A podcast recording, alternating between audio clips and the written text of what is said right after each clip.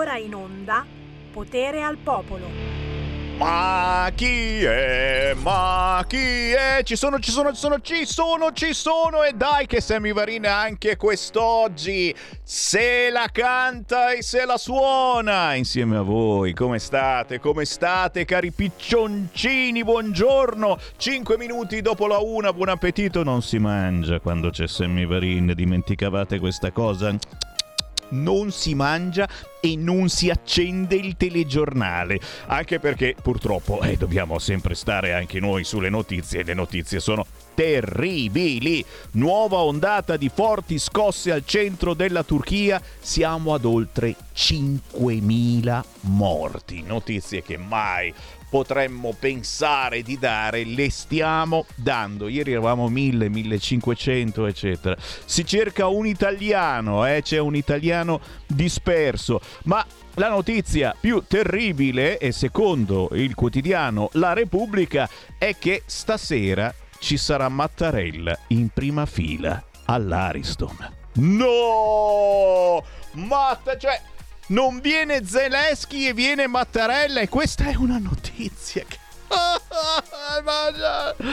Tra gli ospiti anche Benigni. Eh, dicevamo, no?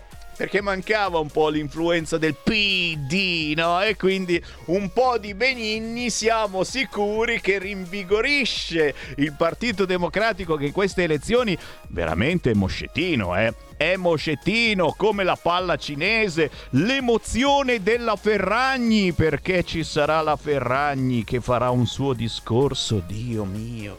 Vedi, adesso mi fai anche pensare meglio la Ferragni o Zeleschi, eh? Cioè, guerra o aria condizionata, quelle robe. Buongiorno, buongiorno da Sammy Varin. Certo, poi, poi, poi Repubblica continua a sparare. Oh, continuano a sparare su Fazzolari. Ma chi è questo Fazzolari? Ma chi è di Fratelli d'Italia? Il sottosegretario Fazzolari ha detto insegnare a sparare nelle scuole. Ma non è vero, non è vero che ha detto così e tutto il giorno a menagliela. Ed è andato anche in diretta in tv questa mattina a smentire. D'altronde eh, la stampa l'ha messo virgolettato e uno che mette una roba virgolettata vuol dire che eh, l'ha detta proprio lui. Non è vero! Oh, scoppia il caso. PD e 5 Stelle attaccano Libro e Moschetto, ma ci piace a noi Libro e Moschetto, Salvini che dice non è un'idea illuminante, ma ribadisco e discorriva, non è vero, non è vero, non è vero niente. Ah. Non lo sappiamo, l'Italia è il paese delle polemiche. Per fortuna per fortuna si sta avvicinando la domenica quando si andrà a votare. E siamo tutti molto eccitati per questa cosa qui in Lombardia, ragazzi entusiasmo a mille. Si vincerà la stragrande non soltanto in Lombardia, ma anche nel Lazio. Mago Varin vede, prevede stravede. Così come vedo, prevedo e stravedo la canzone indipendente, quella che lanciavo in apertura di trasmissione. Lei si chiama Rebecca Magrini da Milano, 23 anni, geometra e la sua canzone si intitola Giuro che la smetto.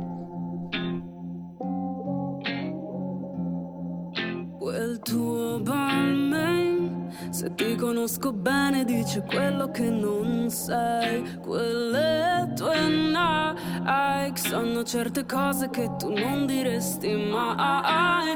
Baby, baby, spiegami perché da quella sera poi ti fidasti di me. Oh no. Quando poi mi chiedono se fammi te Dimmi che devo rispondere Disegno forum sulla tua schiena So che no, no, no Non ne vale la pena. Sono instabile, troppo vulnerabile. Non ti so dire quando t'amo e scoppia lacrime Ho uno squilibrio chimico nel mio cervello. E sai succede quando cresci troppo presto. Guardami negli occhi e dimmi te l'avevo detto L'ultima volta e poi ti giuro che la smetto. No,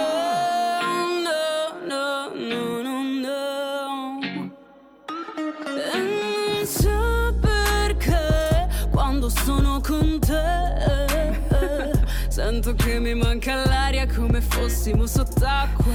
Non ho mai saputo fare il nodo alla cravatta. Baby, baby, spiegami perché da quella sera poi disegno forme sulla tua schiena. So che no, no, no, non ne vale la pena. Sono instabile, troppo vulnerabile. So dire quando t'amo e scoppia lacrime. Ho uno squilibrio chimico nel mio cervello. E sai, succede quando cresci troppo presto. Guardami negli occhi e dimmi te l'avevo detto. L'ultima volta e poi ti giuro che la smetto.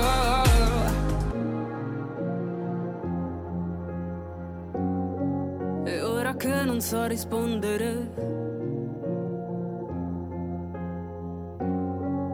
Forse sì lo devo ammettere. Vale la pena non rispondere.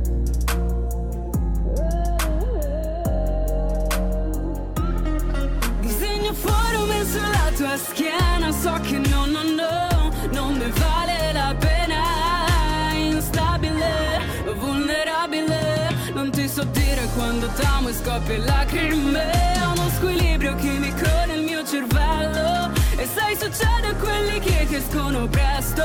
Guardami negli occhi e dimmi te l'avevo detto. L'ultima volta e poi ti giuro che la smetto. Se siete a caccia di buona musica, la trasmissione di Sammy Varin è un pozzo davvero interessante. Lei si chiama Rebic in arte, Rebic, Rebecca Magrini. Da Milano, 23 anni, geometra, la sua canzone Giuro che la smetto in apertura di ostilità qui su Radio Libertà. Come va? Come va? Eh, lo so, siete tutti pensierosi. Dice, oh cazzo, stasera c'è Sanremo. Oh cazzo, stasera c'è Sanremo. Non pensateci, pensate, pensate che a Kiev il ministro della difesa ha lasciato l'incarico. Oh mamma mia, sale successo. Adesso oltre, oltre alle armi vorranno anche un nuovo ministro della difesa, glielo diamo noi. Guarda, abbiamo un crosetto che avanza, dici. Le sanzioni distruggono l'Europa. Non è Salvini a dire questo, ma è Orban. E eh, certamente siamo qua a pensare proprio che potrebbe avere ragione, ma lui è cattivo, lui è cattivo. Intanto l'America scopre che erano già passati quattro, quattro palloni e che quattro palle, nessuno se n'era accorto, sui suoi cieli quattro palloni spia cinesi li hanno visti adesso e i cinesi non li avete visti non li avete visti eh, e adesso però deve rifondergli il pallone eh, che gli ha battuto gli ha sgonfiato il pallone adesso eh, beh, bisogna, bisogna rimetterglielo scusa è un pallone ma quanto può costare un pallone così? Mi sapete dire. Certo Sanremo già iniziate a scrivere al 346 642 7756 no, io non ci voglio pensare. Non ci voglio pensare alla Ferragni. Ma è così bella questa Ferragni. Tutti innamorati della Ferragni. E Morandi che si fa fare le foto con la Ferragni. Oh signor. Dai ditemi la vostra. 029294 7222 chi vuole parlare con Sammy Varin potere al popolo lo può fare. 029294 7222 già subito immediatamente i voti. Cioè, ma non è ancora iniziato Sanremo. Ci sono già i voti. Cioè, il Corriere, già che c'è, dà già i voti ad Anna Oxa, a Rosa Chemical. Rosa Chemical la fanno vincere, Dio mio, ma perché? Ma dai, ma scusami. Cioè, una volta tanto che riuscivamo a fare un Sanremo quasi normale, con i cugini di campagna, dai, nessuno gli ha mai detto niente ai cugini di campagna che facevano la vocina, che si vestivano come Eh sì, i Maneskin, sono loro che hanno copiato i Maneskin, i cugini hanno copiato i Maneskin, è chiaro. Cioè non potevamo avere un Sanremo normale, no. Pare che Rosa Chemical sia già lì pronta per vincere. Eh, maschio femmina ormai non sappiamo più come mettere le finali, non voglio neanche pensarci. Ma subito, subito, certamente io vado di WhatsApp 346 642 7756 chi viene questa sera a Milano? Oh, eh, c'è qualcuno che già si dà l'appuntamentino. Perché che succede questa sera? C'è la chiusura della campagna elettorale. Bada ben, bada ben. Se siete su Milano, oggi, martedì 7 febbraio, alle 6 di sera, tutti al teatro dal Verme, via San Giovanni sul Muro 2 Milano chiusura della campagna elettorale. Cioè non è che poi da domani eh, non succede più niente, domani è mercoledì, quindi va avanti la campagna elettorale, ma oggi ci sono i big su Milano e quindi c'è Salvini, c'è la Meloni, c'è Berlusconi, c'è, c'è, Lupi, ci sarà magari pure Sgarbi, chiaramente c'è Fontana, insomma l'occasione per conoscerli tutti, fare centinaia di foto tutti quanti insieme è questa sera a Milano, ore 18, Teatro dal Verme la trasmettiamo. Eh beh, certo che la trasmettiamo. Era certo che la trasmettiamo. Quindi se avete un televisore collegato ad internet, perché lo sapete, siamo in TV, ma solo per quelli ricchi, quelli che hanno il wifi collegato al televisore, canale 252, naturalmente anche su tutti i social, su Facebook, su YouTube, sul sito radiolibertà.net, dalle 18 questa sera trasmettiamo l'evento del mese, perché la chiusura della campagna elettorale del centrodestra con Salvini, con la Meloni, tutti insieme al teatro dal Verme. Chi c'è in linea? Pronto? Pronto, Presidente, ciao, sono Sergio da Bolzano. E eh, buongiorno. Ciao, ti chiamo perché hai parlato di Sanremo e allora voglio dire la mia, no? Posso? Ecco. Eh sì. Ascolta, io di Sanremo, guarda, vuoi che ti dica una cosa, non voglio essere scurile, ma me ne frega una massa.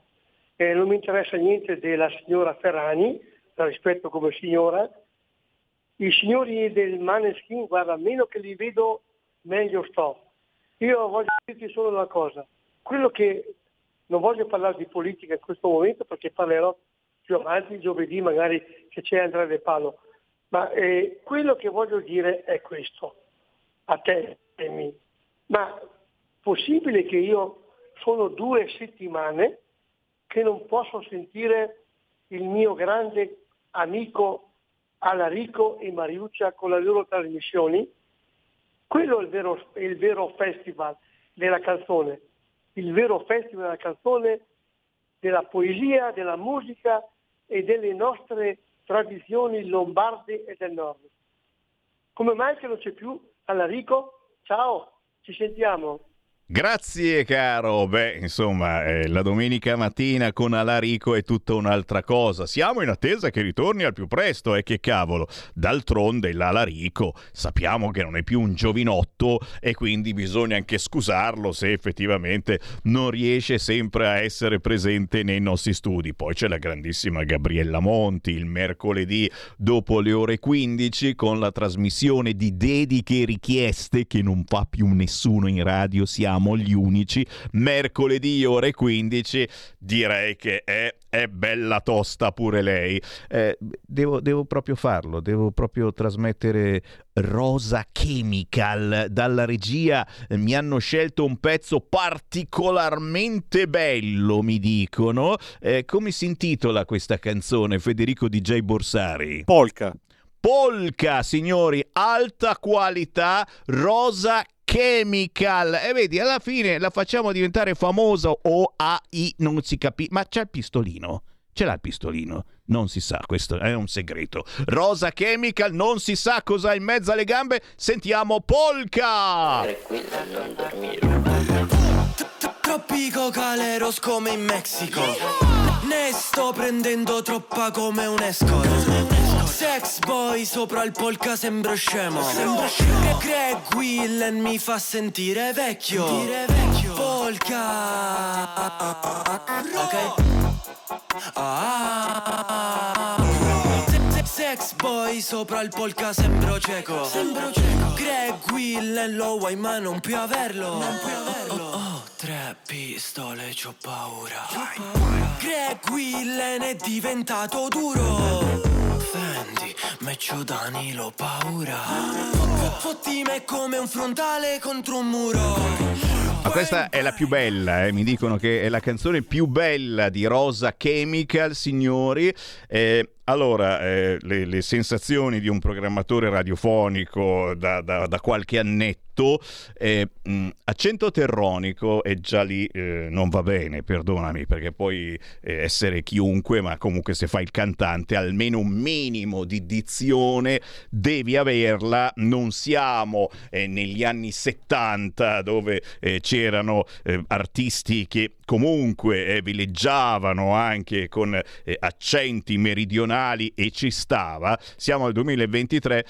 Poi mh, mm, mi ricorda quel, quell'altro, quell'altro, l'ex spacciatore di droga, com'è che si chiamava? Quello lì. Simba Larù. Eh, anche lui, certamente, certo. No, quello che si era, messo, era inginocchiato l'anno scorso a Sanremo, che, che, che, si veste tutto anche lui in modo strano. Cioè, Achille. Achille Lauro, ex spacciatore di droga, certo.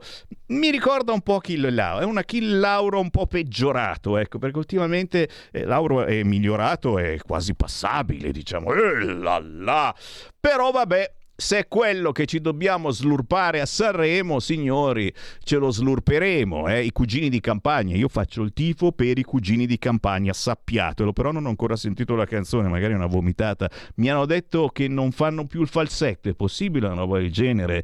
Che i cugini di campagna non facciano più il falsetto? Ho capito che questa sera è meglio che non guardo Sanremo, anche perché mh, mm, ci sono così tante cose da fare nella vita. Ad esempio, ad esempio pensare che che domani, mercoledì 8 febbraio, chiude la campagna elettorale anche nel Lazio. Guardala lì, guardala lì la fotografia. Allora, questa sera tutti a Milano al Teatro Dal Verme.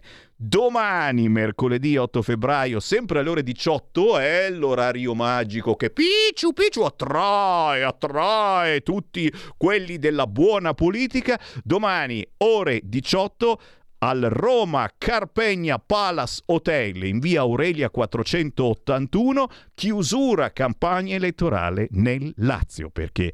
Perché questo weekend, questa domenica e questo lunedì, si vota in Lombardia e in Lazio e chiaramente anche voi amici di Roma avete l'occasione di vedere i big della Lega e del centrodestra se ci fate un girettino. Chiusura campagna elettorale Lazio con Matteo Salvini, i ministri della Lega per Rocca Presidente. Domani, mercoledì 8 febbraio, ore 18, Roma, Carpegna, Palace Hotel, via Aurelia 481. Altro che Sanremo. Chi c'è in linea? Pronto?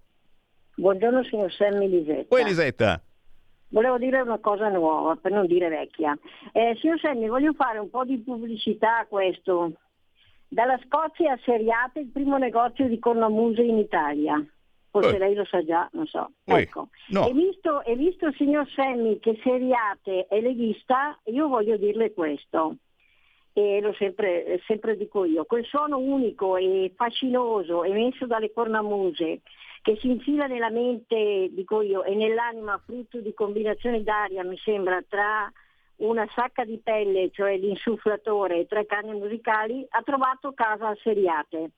Lo ha portato, signor Selmi, Ottavio Gusmini di Vertova, spero che lei un giorno lo, lo intervisti, che fa davvero sul serio e a fine novembre ha aperto a Seriate in Galleria Italia il primo e unico negozio di cornamuse scozzesi. Okay.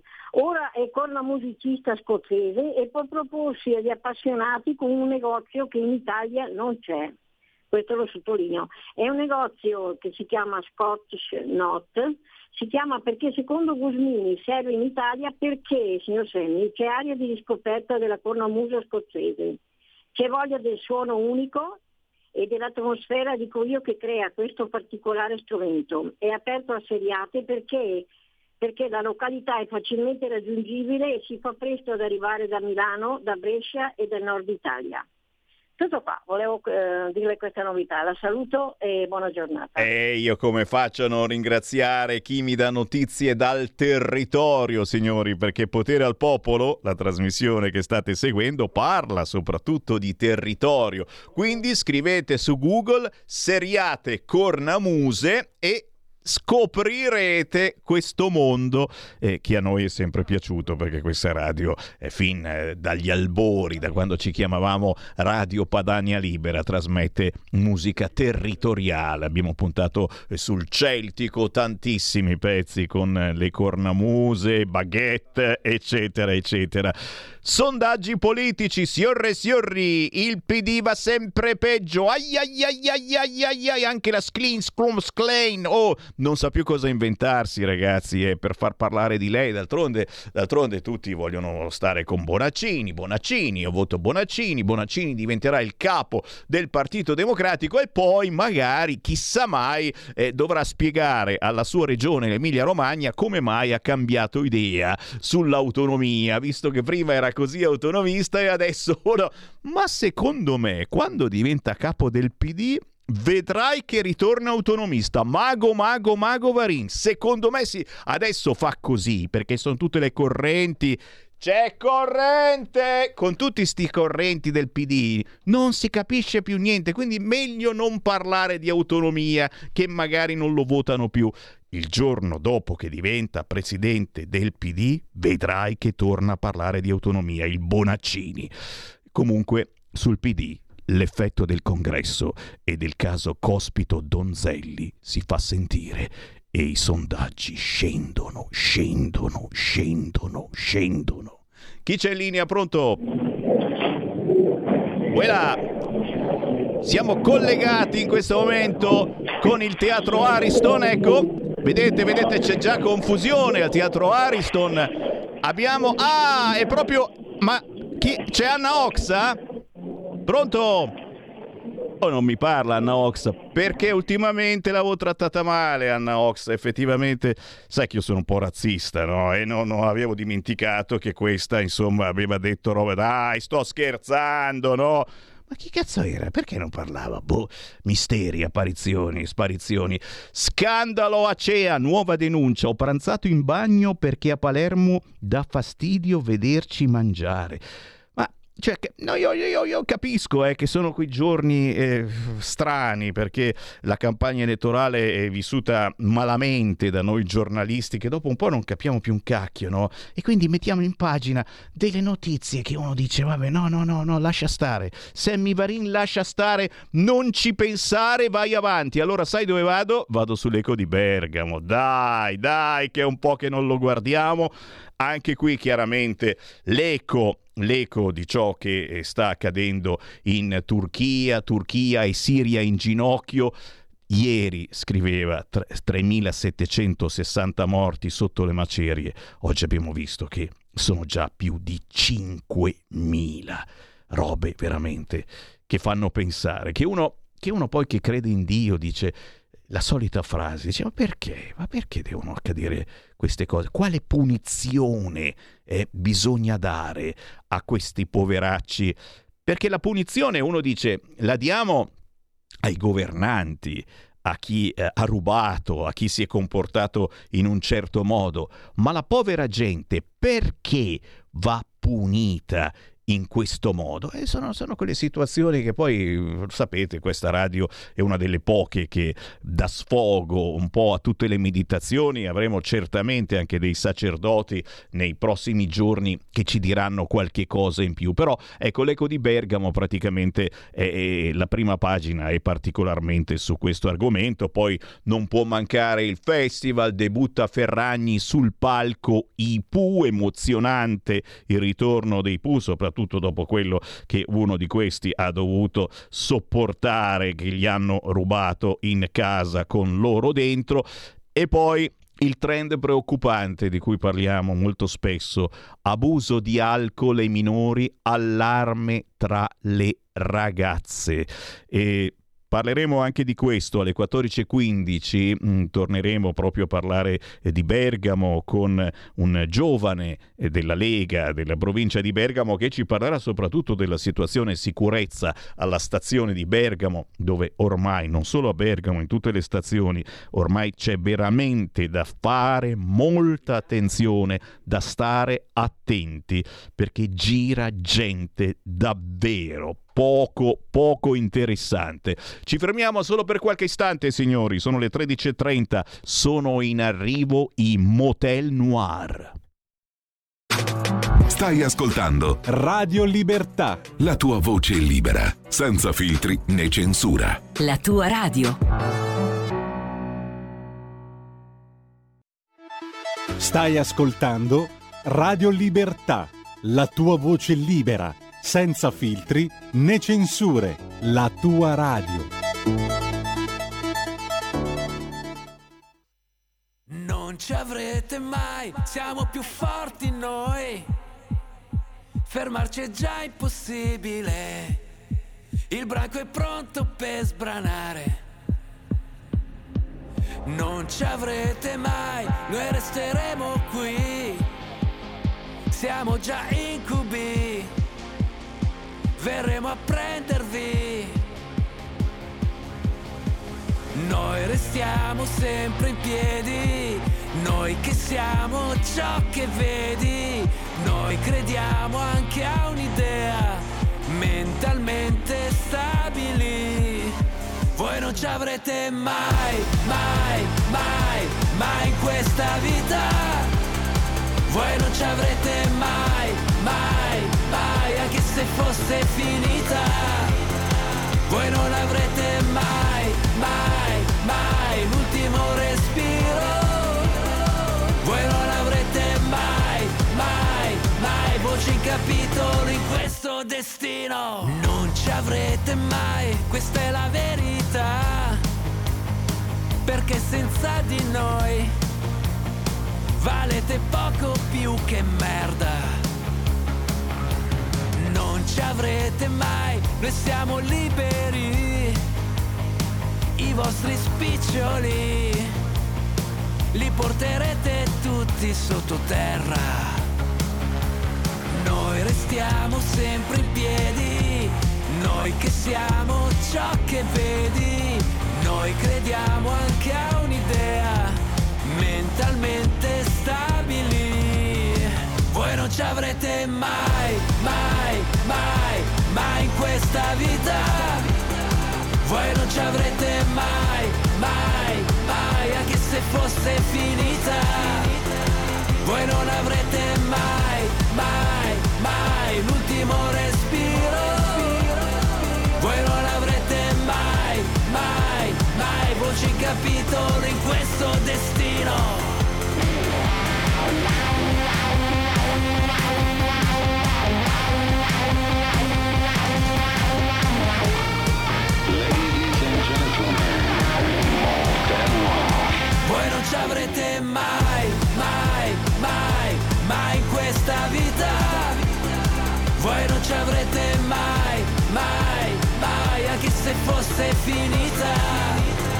Voi non avrete mai, mai, mai l'ultimo respiro.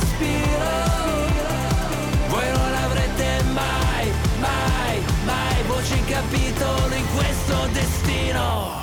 È chiaro concetto, non ci avrete mai. La nuova canzone dei Motel Noir, scritto Motel Noire, sapore rock con storie di vita vissuta, un grido di rabbia verso un sistema che ci vede troppo spesso indifferenti. E nel video guest star lo storico manager di Vasco Rossi, Enrico Novelli. Ehi là! Ma soprattutto il pezzo che è significativo, soprattutto per noi eh, che facciamo controinformazioni trasmissione. Sappiatelo, cari benpensanti di cacca. Mamma quanto sono gentile oggi. Voi di Facebook, voi di YouTube, voi che se diciamo una cosa, vaccini. Io dico vaccini, immediatamente l'algoritmo ci segnala.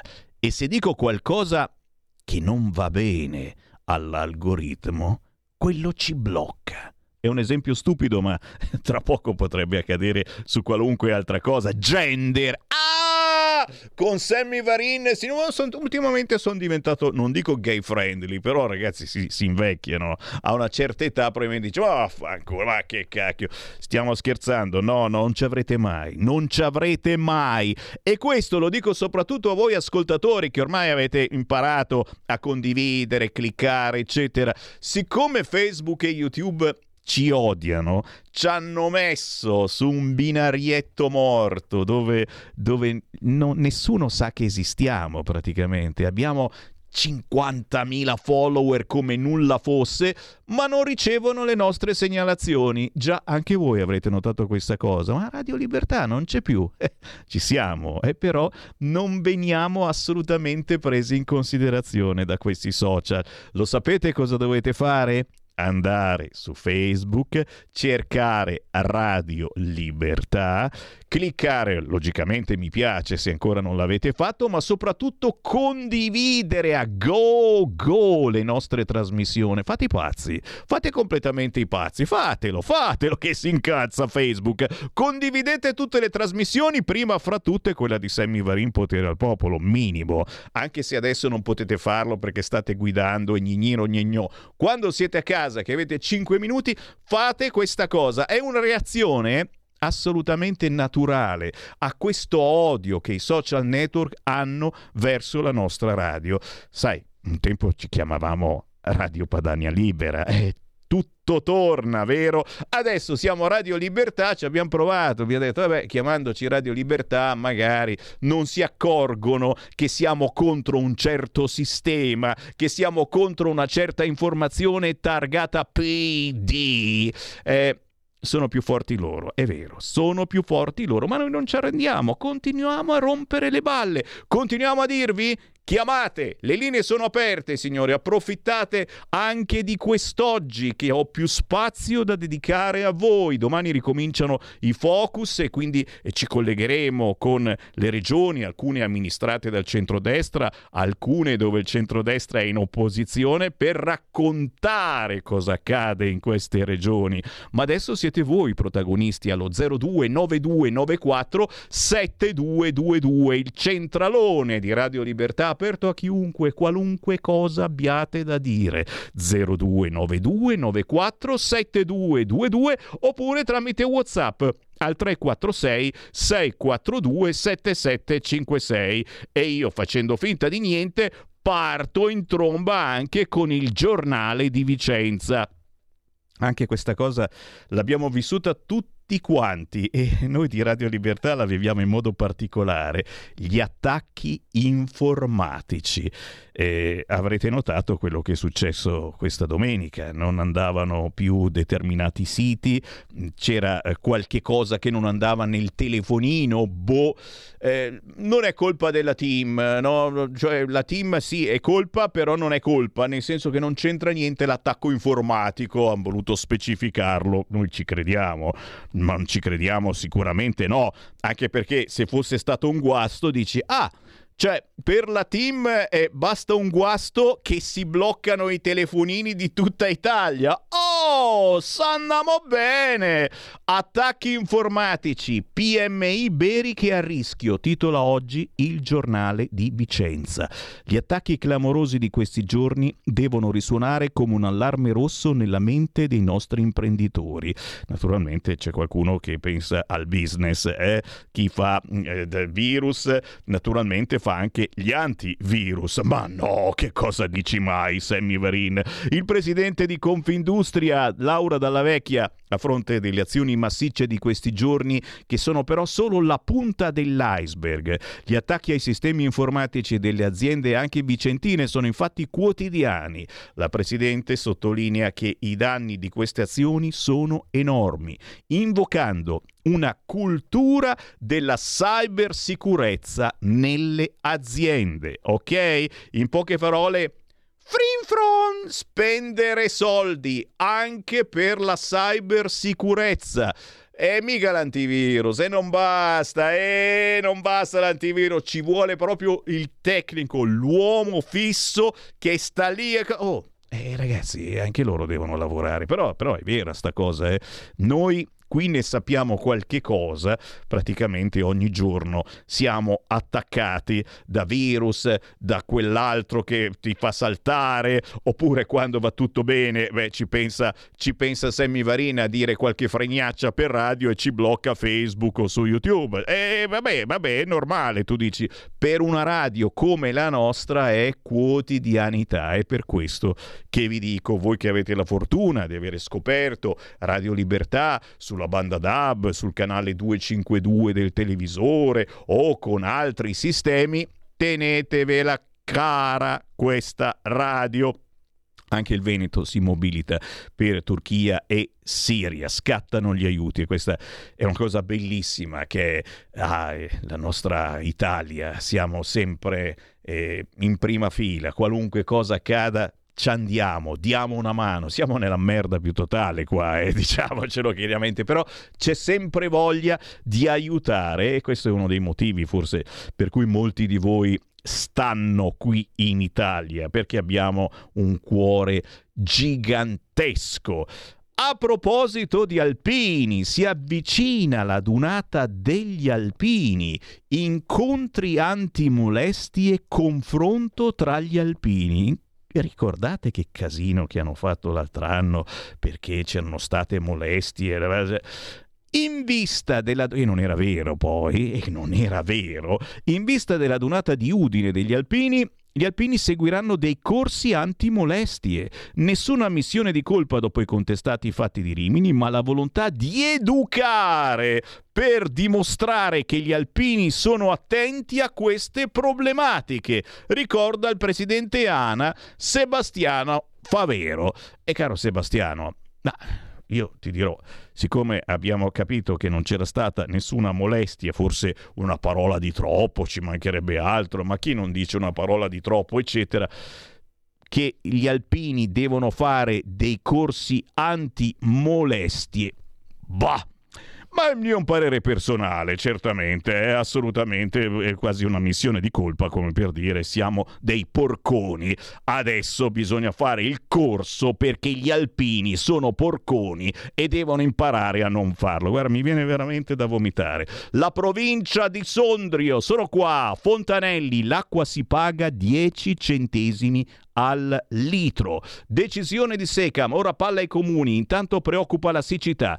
Novità per i fontanelli installati da Secam. Siamo a Sondrio. Spiegami un attimo che non ho capito. L'acqua erogata dai 90 impianti complessivamente presenti sul territorio a partire da quest'anno sarà a pagamento 10 centesimi al litro già dal primo gennaio, secondo quanto indicato nella lettera che l'amministratore delegato ha firmato e inviato a una quarantina di comuni interessati. Cresce intanto la preoccupazione per la mancanza della pioggia. Le riserve d'acqua sono sensibilmente inferiori a quelle del 2022 e così l'estate 23 in provincia di Sondrio si preannuncia ancora più tri- critica di quella vissuta l'anno passato. Se non ci sarà una primavera particolarmente piovosa, e vediamo insomma che non mi pare stia piovendo tanto, il forte rischio è che quest'estate sia la peggiore degli ultimi anni, spiega l'ingegnere di Secas che si occupa del settore idrico. E tu dici, ma come? Eh, a Sondrio fanno pagare l'acqua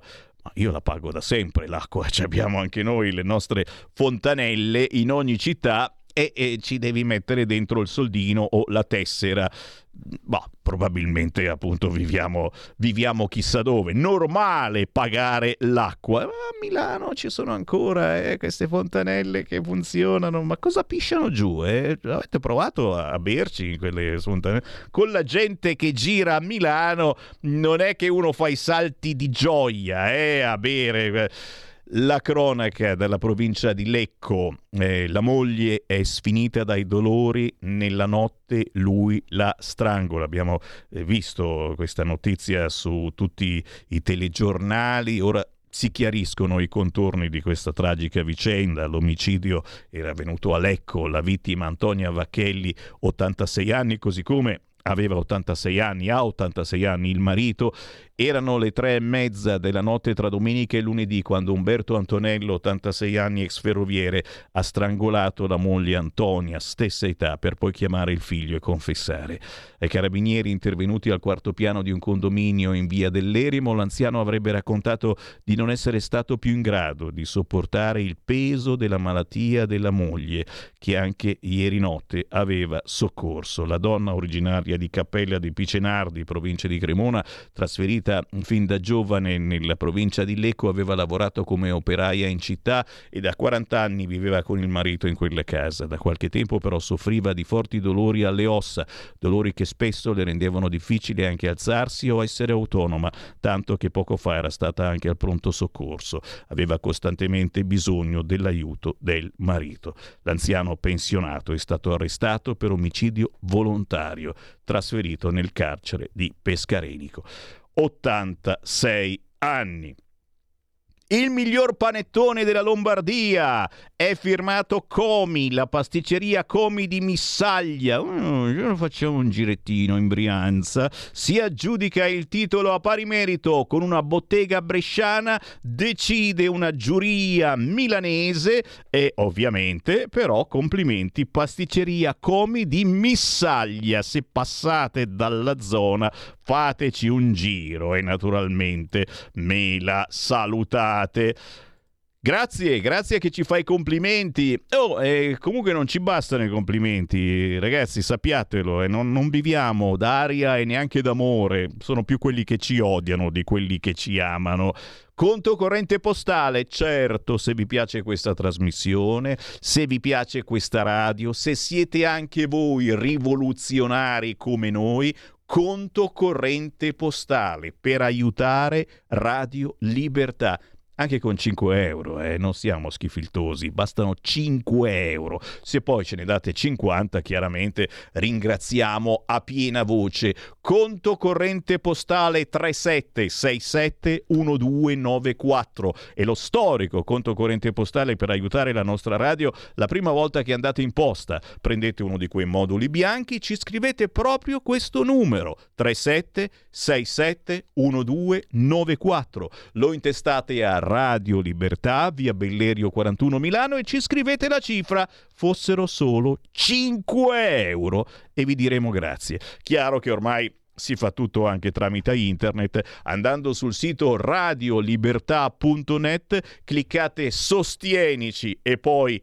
abbonati e fate tutto con un clic. Anche lì bastano 5 euro, ma non fate i tirchioni, datecene 50. Terza possibilità, come ha fatto oggi, chi era? La signora Mirella, forse? La signora Mirella è passata dagli studi di Milano, via Bellerio 41, fisicamente, grazie alla signora Mirella che ci ha aiutato e per fortuna siete in tanti che per un motivo o per l'altro passate da Milano, lo sapete, siamo nello storico fortino Martino della Lega in via Bellerio 41, fermata a fuori centro della metropolitana, ci passate a trovare, vi offriamo un caffè padano e se c'è Sammy Varin vi tira in onda senza problemin. Uella! Sammy Varina in diretta su Radio Libertà, il sito del Corriere, finalmente una notizia un po' allegra, eh dai! Scontro nucleare o tregua, due scenari della guerra e perché il primo si sta rafforzando. Ma poi ci lamentiamo che ci sono tutti questi ammazzamenti, questi suicidi, eccetera. Colleghi giornalisti professionisti, of course, del Corriere, voi che siete anche pagati, ma tanto, ma tanto, perché noi siamo al minimo tabellare, ma voi no, certamente, lo immagino, non si può avere un pelino più di ottimismo e trasmetterlo a chi legge il vostro sito. Questa è l'apertura di una delle pagine più cliccate d'Italia scontro nucleare o tregua, due scenari della guerra e ci spiegano anche perché il primo scenario, lo scontro nucleare, si sta rafforzando. Sconfiggere Putin definitivamente a costo di rischiare la catastrofe o evitare in ogni modo la catastrofe a costo di un accordo sporco l'accordo sporco sarebbe dire all'Ucraina, vabbè, senti, fermati, dagli questa, que- questa porzione di territorio intorno alla Russia dove parlano da sempre il russo e fermiamo la guerra. Questo è l'accordo sporco, che giustamente però è un accordo sporco, è vero, eh, perché comunque significa che questi eh, devono mollare un pezzo del loro territorio e soprattutto significa prenderlo in quel posto un po' tutti quanti noi, dici ma voi come vi sentireste dopo tutta questa fatica, perché stiamo facendo fatica tutti i giorni, anche se non siamo noi su carri armati e col cazzo che ci andiamo sui carri armati, tutti i giorni facciamo fatica perché è aumentata la nostra vita, accendere il calorifero costa un fracco di soldi, corriamo dietro ai nostri figli per spegnere tutte le luci di casa e in più perdiamo pure la guerra. A questo punto uno dice no, Fino all'ultimo io vado avanti e finché non arriva la guerra nucleare e dopo oh oh forse eh, abbiamo esagerato.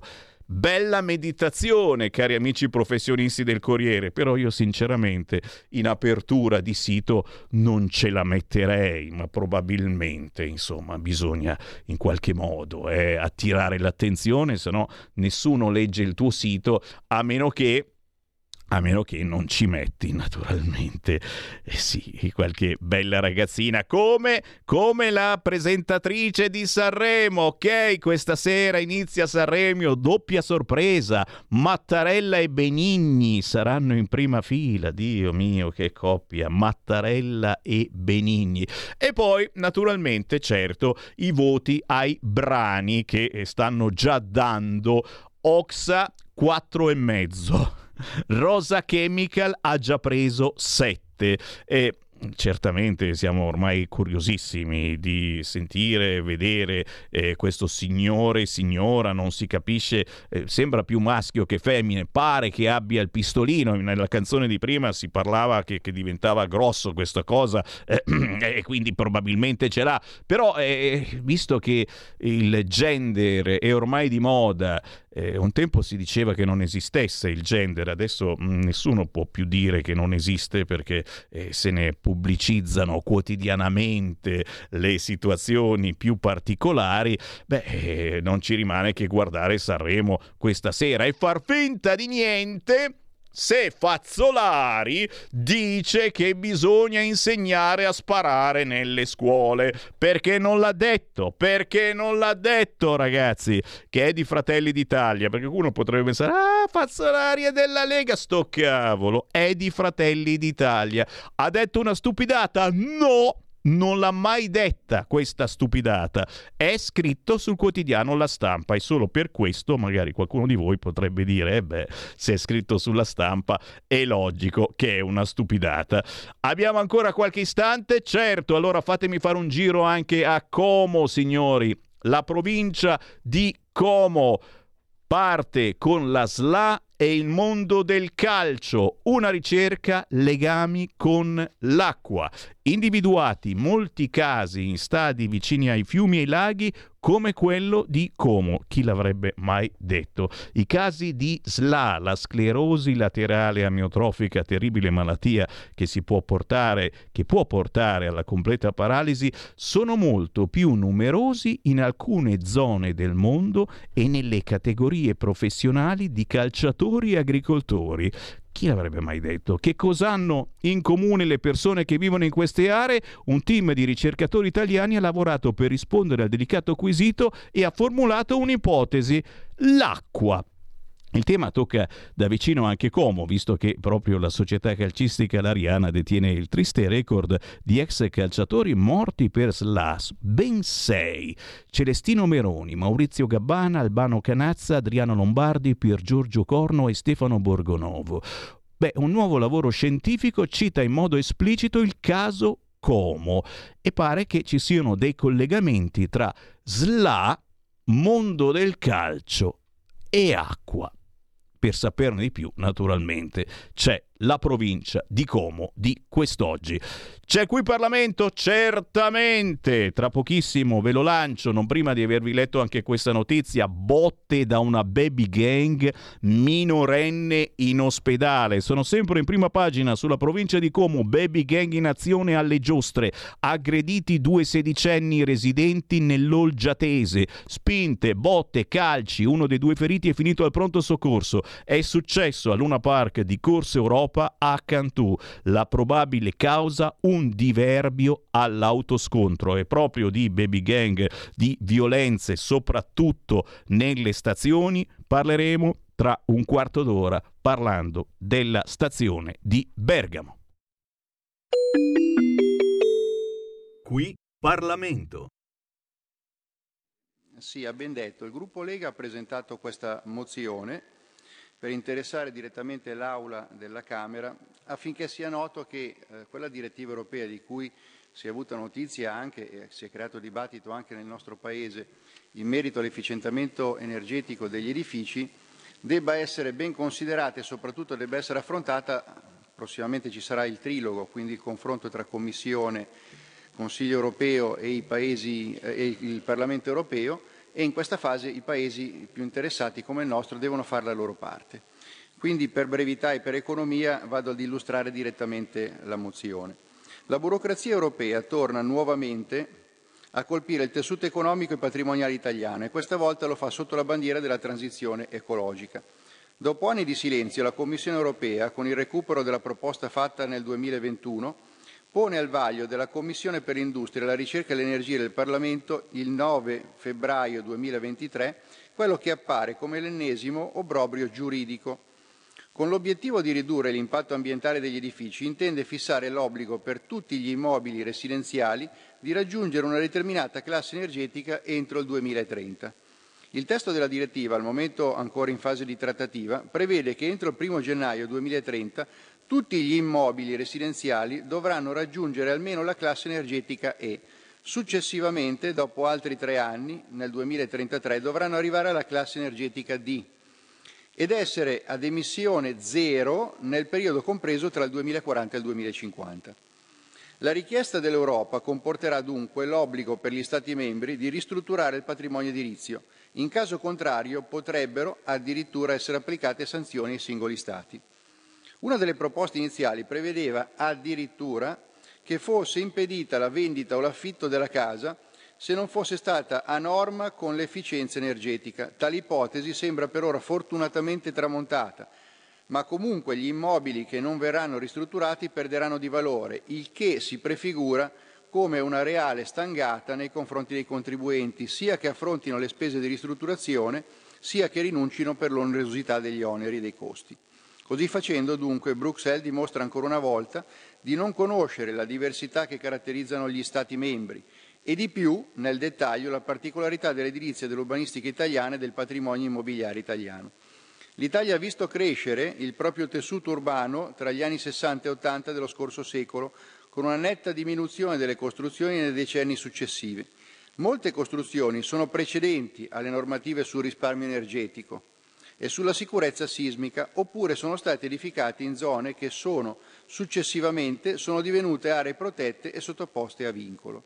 Si è venuto così a delineare nel tempo un quadro edilizio molto particolare, di cui le istituzioni europee non possono non tenere conto. Risulta evidente infatti che, differentemente dai paesi del nord Europa, dove gli immobili sono quasi tutti di recente costruzione, l'Italia ha alle sue spalle una lunga storia edilizia che non può essere di colpo adeguata a standard moderni imposti dalle, dalle pressanti richieste di un ambientalismo ideologico.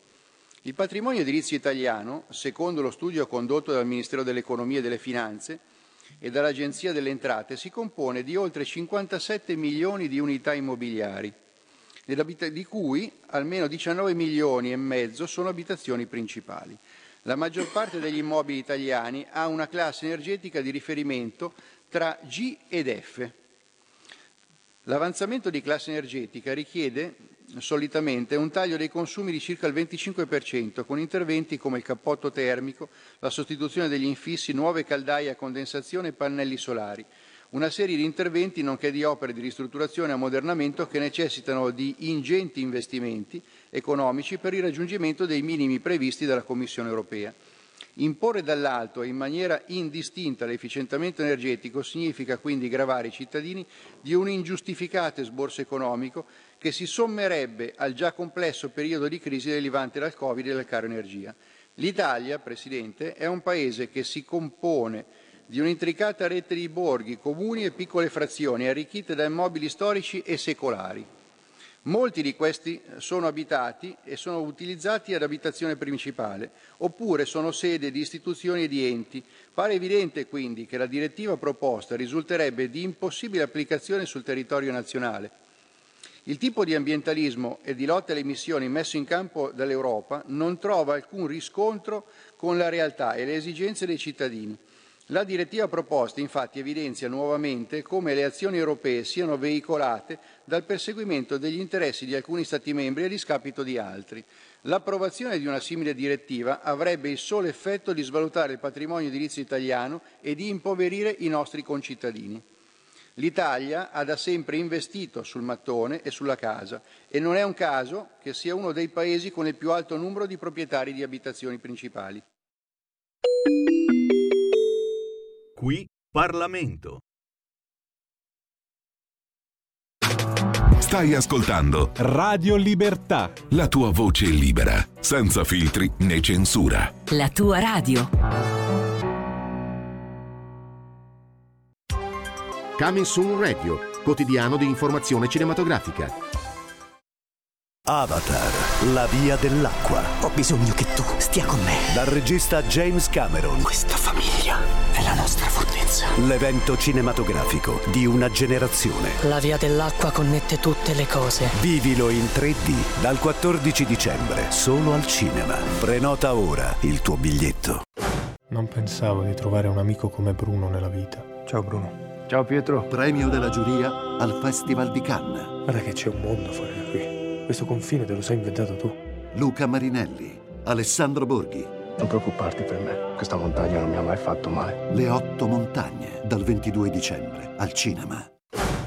Il candidato all'Oscar Stanley Tucci. Credo di aver ascoltato la più bella voce della sua generazione. Naomi Eki, La musica non ha limiti. Voglio raggiungere più gente possibile. dall'autore di Bohemian Rhapsody. Un'emozione stupenda. Whitney, una voce diventata leggenda. Dal 22 dicembre, al cinema. 01 Distribution presenta I film sono sogni che non dimenticherai mai. il nuovo film di Steven Spielberg. Si fa quello che il cuore ti dice di fare, perché la tua vita non la devi a nessuno. Questo è il film di Steven Spielberg che tutti stavamo aspettando. Qual è stata la tua parte preferita? The Fablemans, dal 22 dicembre al cinema.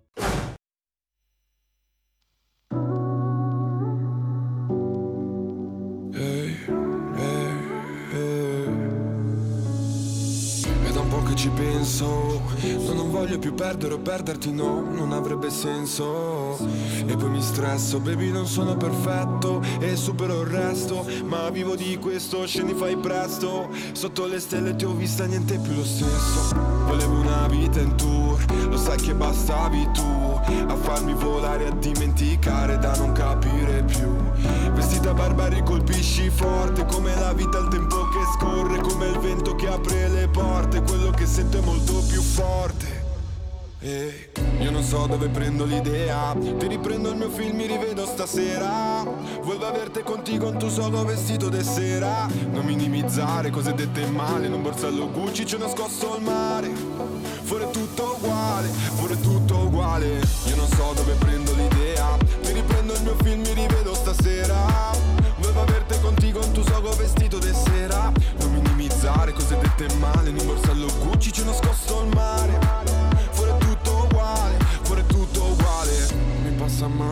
passa più. Tutto cade a pezzi se non ci sei tu. So che tu l'apprezzi ma se cado giù Ci pensavo ieri sempre di più. Che alla fine da bambino tu puoi esprimerti. A vent'anni già ti pongono dei limiti. E a me piace solo viverti liberi. Siamo grandi molto piccoli ma simili. Ero perso nei miei incubi di notte. L'universo riempie tutte le cose. Vedrò in alto il mio nome. Mi fai volare sopra come le giostre. Ad occhi chiusi io ti immagino ah, come quando cambio un abito ah, anche quando sono carico per averti nel momento più magico. Io non so dove prendo l'idea. Ti riprendo il mio film mi rivedo stasera. Voglio averti contigo tu solo vestito de sera. Non minimizzare cose dette male in un borsello Gucci ci ho nascosto il mare. Fuori tutto uguale fuori tutto uguale. Io non so dove prendo l'idea. Ti riprendo il mio film mi rivedo stasera. Volevo averti contigo tu solo vestito de sera. Non minimizzare cose dette male in un borsello Gucci ci ho nascosto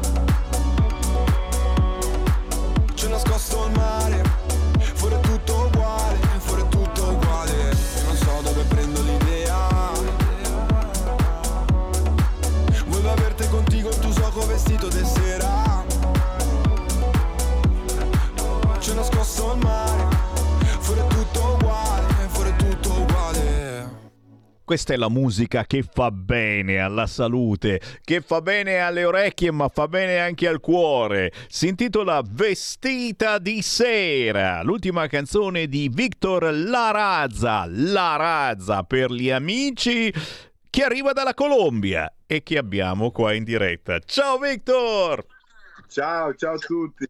Grazie, grazie, grazie per averci dato speranza, nel senso naturalmente non del cognome che preferiamo non avere più, ma nel senso che oggi iniziando Sanremo ragazzi abbiamo bisogno di pensare Eh, sì. ad altro, di ascoltare musica un po' diversa, quella musica che purtroppo fortunatamente non ascolterete questa sera al Festival di Sanremo, che è la musica più genuina, quella indipendente, quella cantata con il cuore, non soltanto per fare business o mode strane che bisogna assolutamente far comprare, acquistare, digerire a chi ci sta guardando. Vestita di sera di La Razza. Victor, a te la parola. Che cosa hai messo in questa canzone? Quelle vibrazioni oltre le parole che effettivamente eh, ti fanno mh, sentire particolarmente bene, ti danno forza, ma anche eh, tutta la sonorità è curata in modo particolarissimo. Come trascorri eh, ascoltando questa canzone? Quali sono le emozioni che tu provi e, e quelle che secondo te anche parte dei nostri ascoltatori, poi non sono eh, tutti uguali, il bello è proprio lì che ognuno fa un effetto differente questa canzone. Eh, quali emozioni prometti ai nostri ascoltatori? Victor. Certo, eh, le emozioni sono varie.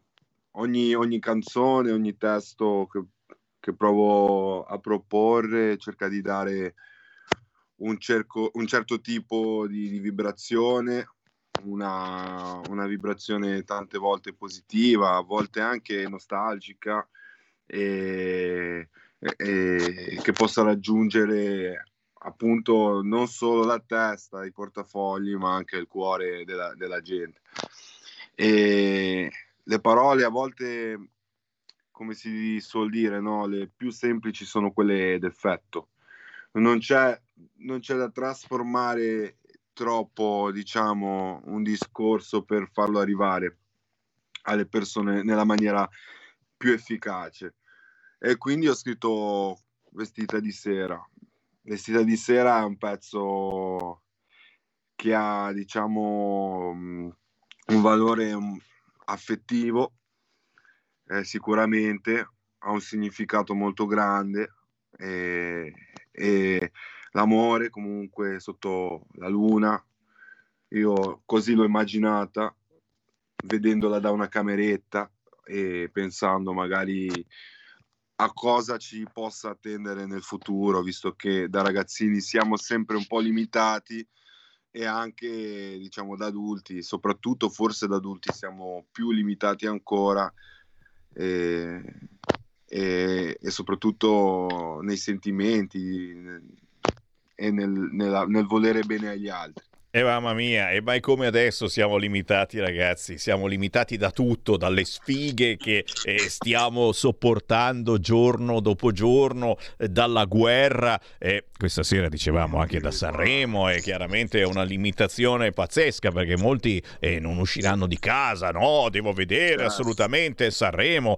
poi sai che ci sarà in prima fila addirittura il presidente Mattarella, eh, che uno dice, eh no, allora devo guardarlo, cazzo c'è Mattarella, ci sarà Benigni anche lui in prima fila vicino a Mattarella.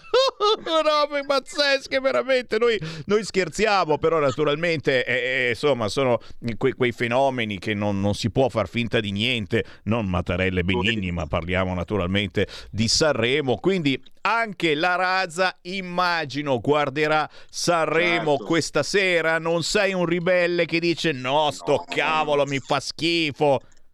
Ma diciamo che Sanremo io l'ho visto, allora, una volta sì, una volta no. Ho sempre fatto così, perché tante volte, eh, diciamo, eh, tante volte mh, la musica che veniva proposta la vedevo, non la vedevo come, come mia, no? Più una musica, diciamo, eh, per altre persone e non mi rappresentava al 100%.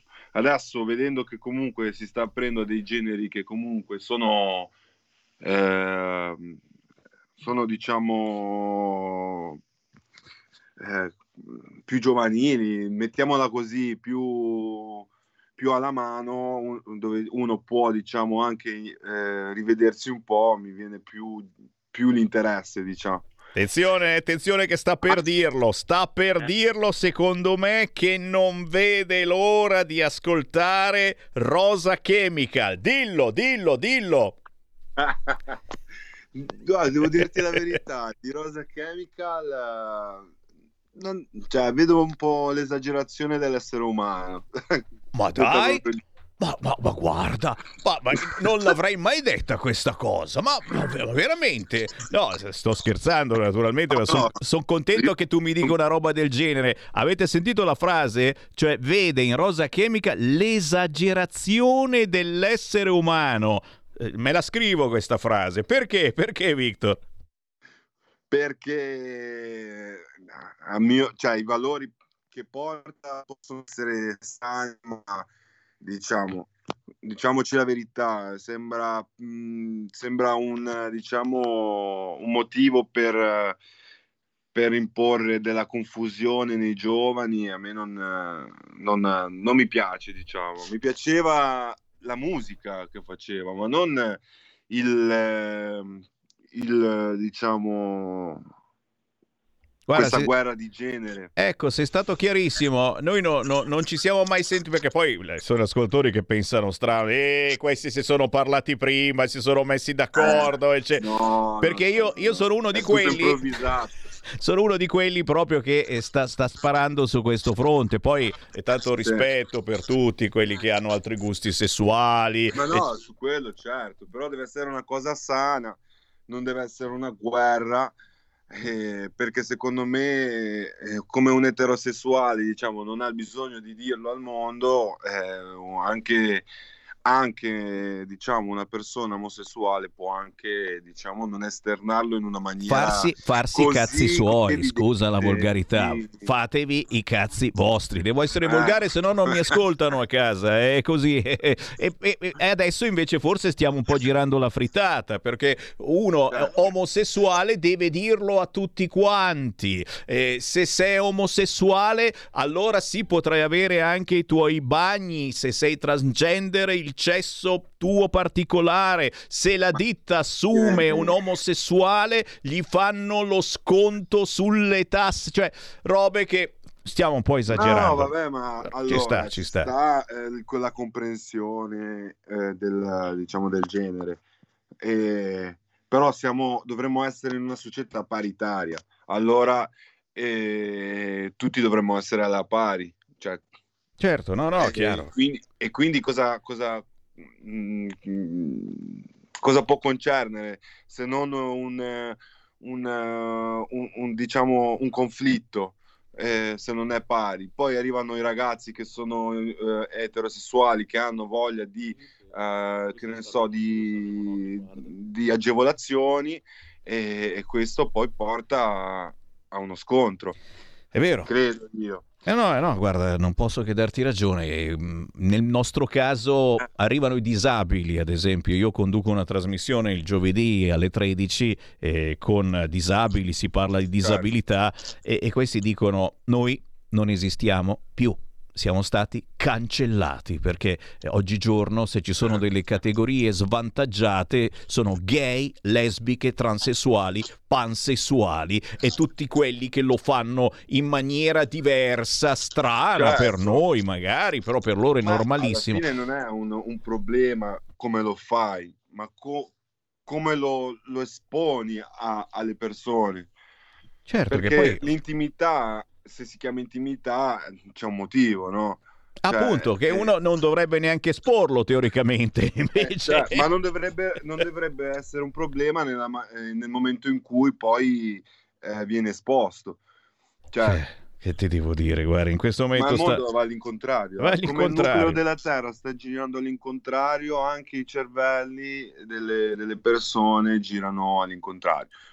Arrivano whatsappini eh, che sono d'accordo con me e con te, incredibile, eh, cioè, abbiamo anche degli ascoltatori che ogni tanto ci danno ragione, meno male, ma poi non dimentichiamo una cosa, eh, Victor Larazza, che dietro tutto questo c'è sempre solo e soltanto un gigantesco business. E questa è la grande verità, Eh, sono soldi, Eh, sono soldi che si fanno infarcendoci queste che speriamo che siano soltanto mode. La mia speranza è proprio questa, che siano mode passeggere, che durano un po' di anni, allora è il cantante che si veste da donna e si mette il reggiseno, ha più successo perché eh, si veste da donna. Ma Che- perché comunque fa una cosa, ma io non, non dico eh, che è sbagliato, cioè, allora, c'è modo e modo per fare una cosa. E un conto è, è dover, diciamo, esagerare l'essere umano in quella forma lì. Un conto è, eh, diciamo, esporsi eh, e cercare di lanciare un messaggio, ma comunque in una maniera, diciamo, sana, perché ti puoi vestire da donna, puoi essere un, un transgender, puoi essere chi vuoi essere, però eh, devi farlo in una maniera, diciamo, sobria, non so come dire. Certo, hai detto bene, negli anni 70-80 eh, c'erano comunque personaggi, dal David Bowie ai Eh. grandissimi, eh, cioè ce n'erano, ce ne sono ancora nel nostro immaginario e ce ne fregava altamente che si vestissero da donna o che avessero dei, dei look particolari, a volte spaventosi, eh, eccetera. Faceva parte dello spettacolo. Adesso invece c'è tutto intorno una cantilena per cui bisogna essere come loro, bisogna imitarli e se non li imiti o se hai qualcosa da dire è assolutamente omofobo e pericoloso. Chiudiamo, chiudiamo questa parentesi, però è importante ogni tanto sapere anche giustamente co- come si muove il mondo, soprattutto eh, tra gli artisti più giovani. Avete capito che Victor Larazza, con questa canzone Vestita di sera, che trovate su tutti gli store digitali e su YouTube, eh, così facile, Vestita di sera, Larazza, salta fuori subito, cerca di trasmettere delle emozioni positive, della roba Certo. sana eh, ed è bello sentire qualcuno che ti parla di musica sana. Come minimo, Victor, oh, ti rivolgiamo su queste frequenze. Se Certo. passi da Milano, di dove sei tu? Dove, fa, dove Io stazioni? Di Ge- di Genova, di Genova, quindi sono anche vicino a- al, all'Ariston. Eccoli! Però- Però, questa, non si sa se quest'anno, Quest'anno è no. l'anno sì o l'anno no. Boh. Sarà, lo sarà, diciamo, una- un- nel futuro prossimo. Dai, dai, dai. Sicuramente comunque, io non mi pongo limiti su niente. No, mai, mai, assolutamente, Victor. Chiaramente anche su Milano, quando passi da Milano, ti vogliamo Certo. nei nostri studi e facciamo volentieri un'altra chiacchierata, ok? Volentieri. Grazie, Volentieri Victor. davvero. Buona musica. Ciao, Victor. Tutti, ciao ciao. Segui la Lega è una trasmissione realizzata in convenzione con La Lega per Salvini Premier. Ehi, ma sai che oh, ogni tanto veramente sono fortunato, eh? Trovare degli artisti giovani come La Razza, cercatelo sugli store digitali, su YouTube con la canzone Vestita di sera, e che dice che giustamente ci sono un po' forse delle esagerazioni sul fronte gender e che a Sanremo ancora una volta si voglia propagandare il famolo strano perché altrimenti farlo normale non è più di moda.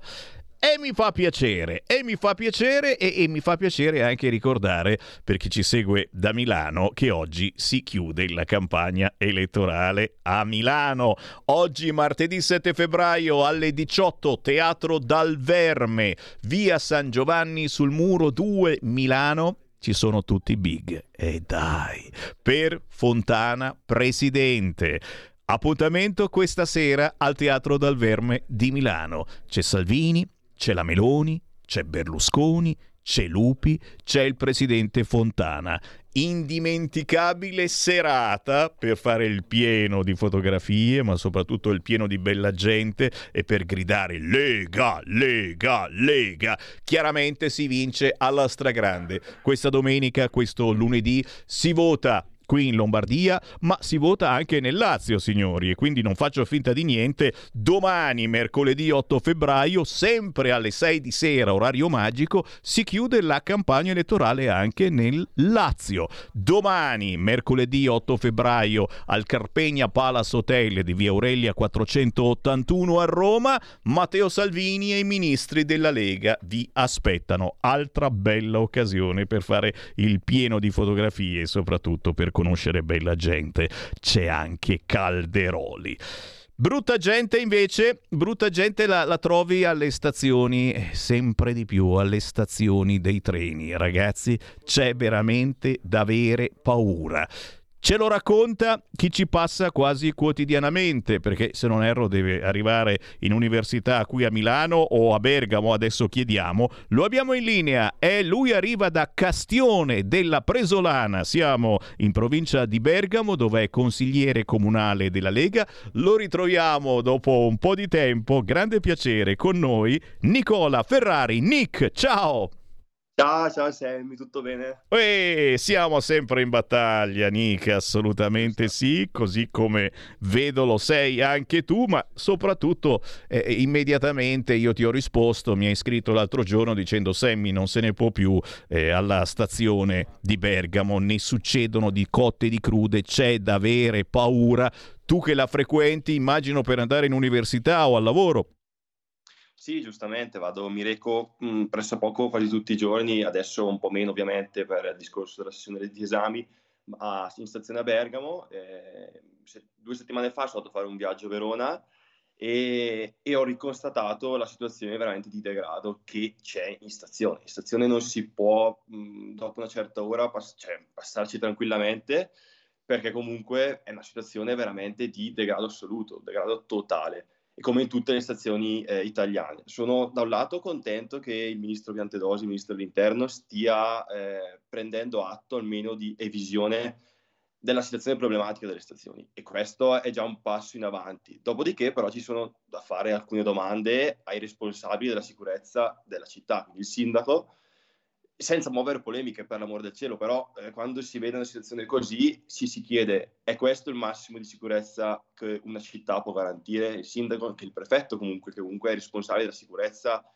della eh, provincia, quindi anche della città, ci si chiede mh, mm, è realmente questo il, il massimo che eh, si può garantire a dei cittadini che passano tranquillamente in, in stazione?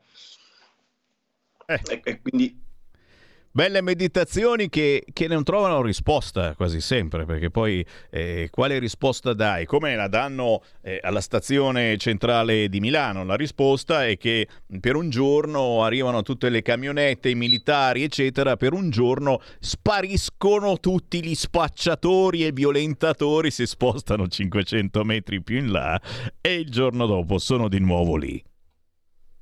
Assolutamente, sì, come sentito molte volte dire da, da, da, numerosi esponenti del PD, perché adesso è molto anche eh, di moda, come dire, in, in quelle zone sinistre, eh, sentir dire eh, cose per poi essere ritirate. Pensiamo anche solo al caso Cospito, dopo non vorrei ampliare troppo il tema, però eh, persone che dicono una cosa, come Orlando diceva aboliamo il 41 bis per Cospito, e poi in realtà eh, eh, la Serracchiani dice che questo non è assolutamente vero, ma ci sono le dichiarazioni scritte. E molte volte appunto questi esponenti eh, di sinistra dicono è una percezione. No, in realtà non è una percezione, perché realmente chi eh, vive le stazioni, chi vive anche solo le periferie. Io per, fortunatamente nel mio comune vivo bene, tranquillo e non c'è alcun tipo di problema a livello di sicurezza. Però eh, in una città medio-grande come Bergamo la situazione eh, è veramente di degrado assoluto, di degrado assoluto, cioè mh, dalle più o meno sette dalle sei e mezza di sera in poi è veramente invivibile. Io penso soprattutto alle persone che vivono eh, la città ogni giorno, che vivono a Bergamo, in questo caso come possono vivere a Milano o anche a Roma, dove la situazione credo sia ancora peggiore. Eh, veramente un pensiero quasi di, eh, di, solidarietà perché vivere in quelle circostanze, in quelle condizioni è veramente, eh, veramente anche stressante perché comunque passare tutte le volte e avere paura di essere aggrediti o essere comunque eh, eh, importunati semplicemente eh, e soprattutto eh, per eh, le donne, le ragazze, soltanto essere importunati. Infatti abbiamo visto come ormai eh, ci si ingegna dal fatto di non essere mai sole al fatto di stare al telefono o su Instagram in diretta per guardarsi, per far vedere quello che succede. Sono accorgimenti semplicissimi, però no, no, non è giusto non è normale. Al fatto di fare dei corsi di autodifesa, io lo dico chiaramente eh, anche ai miei figli, la prima cosa che li faccio fare è un corso di autodifesa eh, per cercare di sapere come affrontare la persona che ti si pone davanti anche psicologicamente importante, perché a volte una reazione anche sbagliata può peggiorare la situazione, però in questi corsi ti insegnano anche come difenderti non soltanto fisicamente. È chiaro che per una certa parte politica eh, come dicevi tu, sono tutte percezioni, siamo noi che esageriamo, siamo noi eh, che ce l'abbiamo con i cosiddetti figli del barcone, come li chiamo io, e quindi con eh, i figli eh, di immigrati che arrivano nei nostri paesi e che hanno abitudini diverse o semplicemente hanno capito come si vive già a fare il capopopolo e insegnare ai nostri figli come si ruba, come si violenta e come si vive nella giungla, nella loro giungla. Chiaro? Alla Lega, al centrodestra, eh, questo non piace e non può esistere e questo fa naturalmente da cartina tornasole a quello che accadrà questa domenica e questo lunedì in Lombardia quando si vota per la regione Lombardia, la stessa cosa nel Lazio, domenica e lunedì, c'è tempo fino alle ore 15. La cartina di tornasole dovete farla voi, cari ascoltatori, scegliendo di votare il partito che da sempre ha la sicurezza nel suo DNA. Dove c'è la Lega si cerca maggiore sicurezza. Non ci si vergogna a mettere delle telecamere perché così si può violare la privacy. Sto cavolo. È un momento in cui la telecamera ci vuole, non soltanto nelle vie, ma poi aggiungiamo noi anche negli asili nido e nelle RSA, ma questo avete capito a cosa mi riferisco. Eh, Nicola, c'è ancora un ultimo minuto, tutto per te. Io ne, ne spendo 30 di secondi dicendo che questo venerdì alle 18.30 proprio a Bergamo c'è Matteo Salvini presso Giulietta Twentis, Piazza della Libertà 10 Bergamo, questo venerdì 10 febbraio ore 18.30 un aperitivo con Matteo Salvini. Chi passa da quella zona non può mancare. L'ultimo minuto per te Nicola. Allora, grazie innanzitutto grazie mille della, della disponibilità. Poi vabbè, adesso volevo fare un annuncio a tutti i cittadini lombardi di andare a votare. Innanzitutto è fondamentale andare a votare eh, e recarsi alle urne, innanzitutto, perché comunque si sa, si sa che l'astensionismo è, è, parecchio alto. Quest- di queste elezioni ele- regionali, eh, parlando con diversi candidati, eh, nessuno dei cittadini sa, pochi cittadini sanno realmente eh, che ci sono. Quindi la- mi raccomando, andare a votare e fare ovviamente la scelta giusta per riconfermare il buon governo di Attilio Fontana, che in questi mesi, in questi anni, ha subito molti, eh, molte calunnie, molte diffamazioni e un attacco spregiudicato, perché comunque bisogna ricordare che Attilio Fontana è un buon presidente di regione, è un ottimo presidente di regione. Ovviamente durante il Covid c'è stato un problema, ma però sicuramente un problema non legato alla gestione Fontana, ma un problema legato al fatto che l'epidemia, l'epicentro dell'epidemia è scoppiato in Lombardia e fortunatamente io dire, sottolineerei che è scoppiato in Lombardia, perché se fosse scoppiato in altre parti d'Italia probabilmente sarebbe finito in modo molto più eh, tragico. Quindi mi raccomando, andare a votare 12 e 13 febbraio, dalle 7 alle 23 domenica e dalle 7 alle 15 il lunedì, eh, e scegliere il buon governo di Attilio Fontana. Assolutamente sì, signori, facilissimo poi votare, è sempre lì il guerriero con lo spadone, è lì che aspetta Alberto. la vostra croce e di fianco ci sono due preferenze. Qui, eh, prima di entrare nella cabina elettorale, guardate la lista dei candidati che riguardano la vostra zona, scegliete un maschietto e una femminuccia. Mi raccomando, maschio e femmina tra le preferenze e siete sicuri di fare qualcosa di importante per la vostra terra. Grazie a Nick Nicola Ferrari Grazie da. Castione della Presolana. Buon lavoro, Nick. Grazie, grazie mille, ciao ciao. Segui la Lega è una trasmissione realizzata in convenzione con La Lega per Salvini Premier.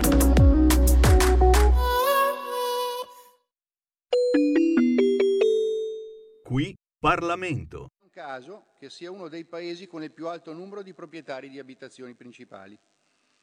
Quindi la direttiva proposta si esplica come un chiaro attacco all'economia e al patrimonio edilizio italiano e pertanto dovrà essere oggetto della più dura opposizione. Chiediamo quindi al Governo di impegnarsi ad adottare le iniziative di competenza presso le competenti istituzioni europee al fine di scongiurare l'introduzione di una disciplina quale quella di cui in premessa.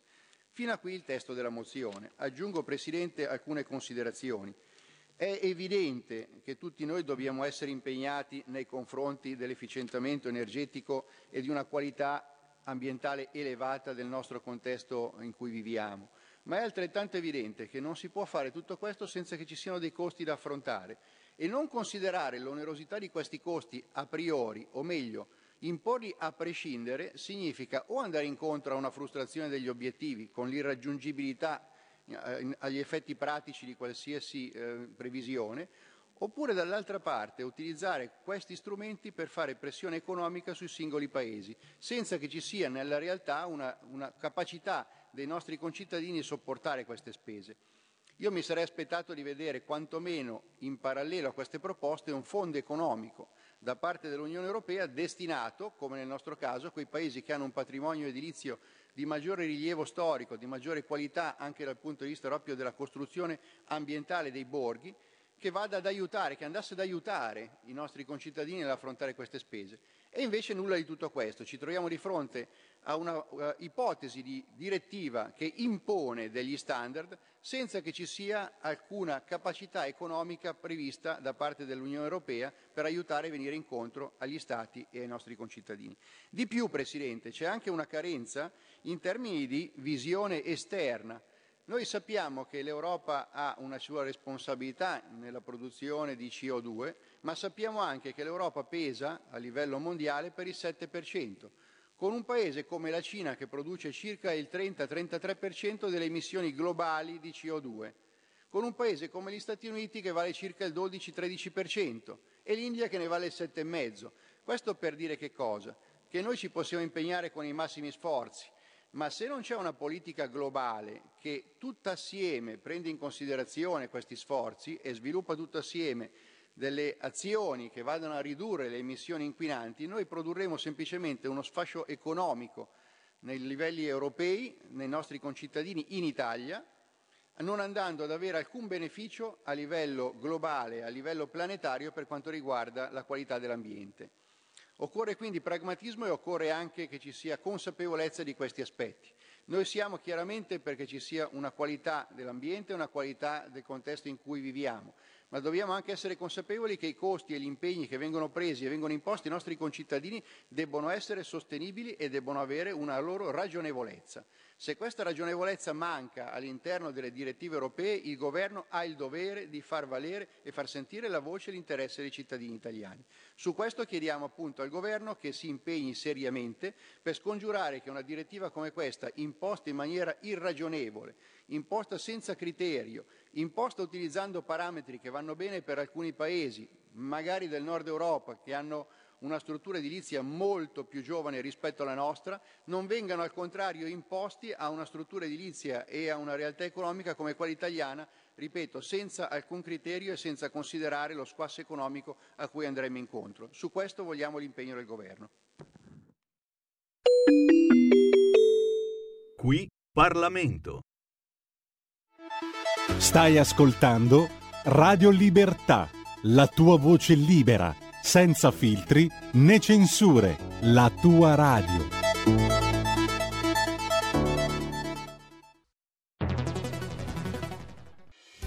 Quotidiano di Sicilia, il quotidiano d'Italia, l'informazione che ribalta i luoghi comuni, una vera visione dei fatti, l'Italia vista da sud. Ogni siciliano che vive in Italia e nel mondo è una risorsa, è protagonista della crescita della nostra nazione. Dai forza alla crescita della nostra isola, abbonandoti al QDS digitale più archivio a soli 99 euro annui. Quotidiano di Sicilia, il quotidiano d'Italia una scelta di valore. Stai ascoltando Radio Libertà. la tua voce libera, senza filtri né censura. La tua radio.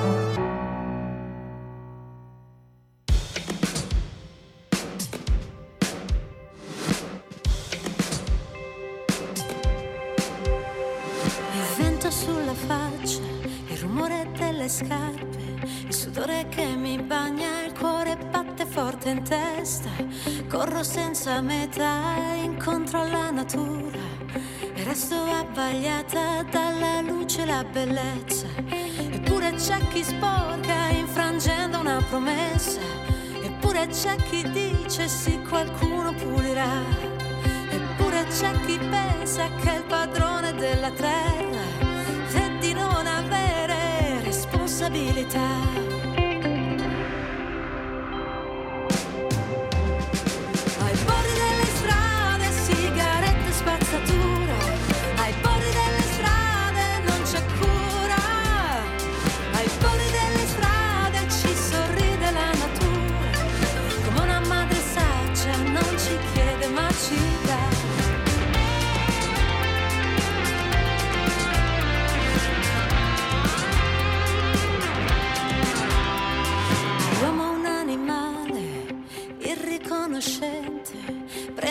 Calci la sua culla come fosse niente.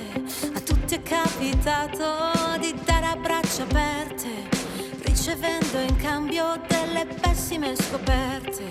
Infatti c'è chi sporca infrangendo una promessa, ancora c'è chi dice qualcun altro pulirà. E allora c'è chi pensa che è il padrone della terra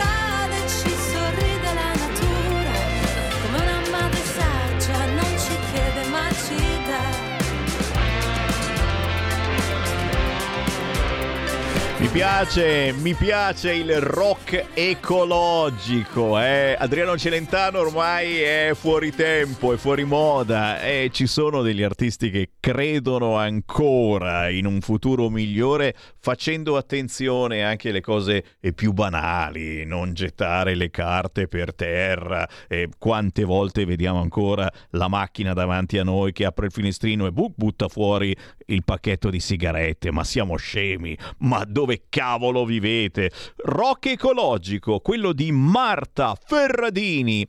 Eh, L'avete capito? È la figlia del grande Ferradini, già, quello, quello di prendi una donna, dille che l'ami, teorema. Questa si intitola ai bordi delle strade, la nuova canzone di Marta Charlotte Ferradini, cantautrice milanese, figlia di Marco Ferradini, che rende omaggio con questo album a Enzo Iannacci, con artisti di calibro, ma c'è anche uno spettacolo live da seguire, cercatela sugli store digitali e sui social, Marta Charlotte Ferradini. E questo pezzo è intitolato Ai bordi delle strade. Ma c'è Sammy Varin con potere al popolo che è anche potere al terreno territorio. E in attesa di domani quando ricominceremo con i focus regionali, beh, Andiamo proprio sul territorio, andiamo in Piemonte oggi con il blogger delle eccellenze Davide Gerbino che ci porta nella terra del capo Capone, Slurp. Andiamo a Morozzo, in provincia di Cuneo. Vi lascio nelle mani di Davide Gerbino anche in televisione, sul canale 252 del vostro televisore o se preferite sui social, sul sito radiolibertà.net, un servizio da ascoltare, da guardare e magari pure da mangiare. Carissimi amici, oggi sono nella terra del cappone. Sono a Morozzo, in provincia di Cuneo.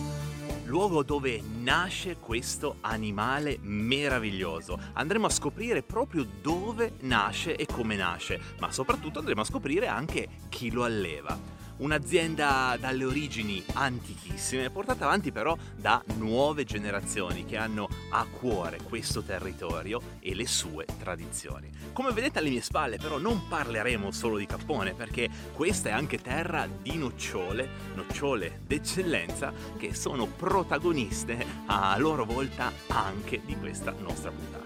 Quindi mettetevi comodi, come sempre, zaino in spalla, pronto a partire per andare a raccontare il cappone di Morozzo.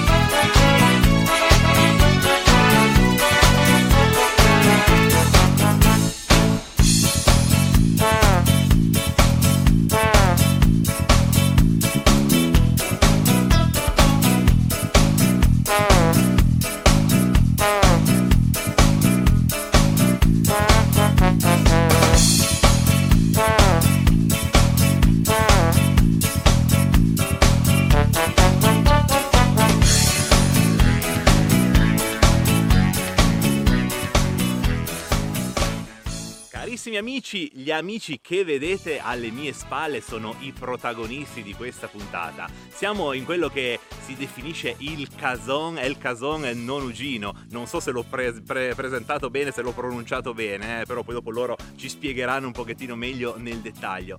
Una famiglia meravigliosa, perché qui alle mie spalle abbiamo le generazioni successive a nonno Gino, ovvero il papà Giuseppe, benvenuto, con la moglie Marina e le nuove generazioni, ovvero il nostro Paolo, che dopo ci accompagnerà in questa giornata alla scoperta proprio del cappone di Morozzo. Volevo partire da loro, volevo farveli vedere perché è un bellissimo messaggio che vogliamo mandare con il nostro programma, ovvero le nuove generazioni che prendono in mano il lavoro dei nonni e dei padri e lo portano avanti. Questo è molto bello soprattutto in ambiente agricolo, in queste realtà ancora legate alla tradizione e al territorio. Iniziamo, iniziamo col conoscerli, partiamo proprio da Paolo e raccontiamo la sua storia, raccontiamo come è arrivato qui. E allora rimanete lì perché adesso due parole le scambiamo anche con lui. Ed iniziamo quindi il nostro racconto dalle nuove generazioni. Come detto, il protagonista di questa puntata è il cappone di Morozzo, un animale veramente splendido, molto particolare, che poi andremo a conoscere nel dettaglio. Ma prima di tutto andiamo con l'azienda che ci ospita. È il Cason e Nononico, l'ho pronunciato giusto innanzitutto. Casone e nonno Gino. Ah, Gino, ecco, io l'ho detta, l'ho detta, è il, l'ho detta un po' alla spagnola, invece no, è, pie- è piemontese.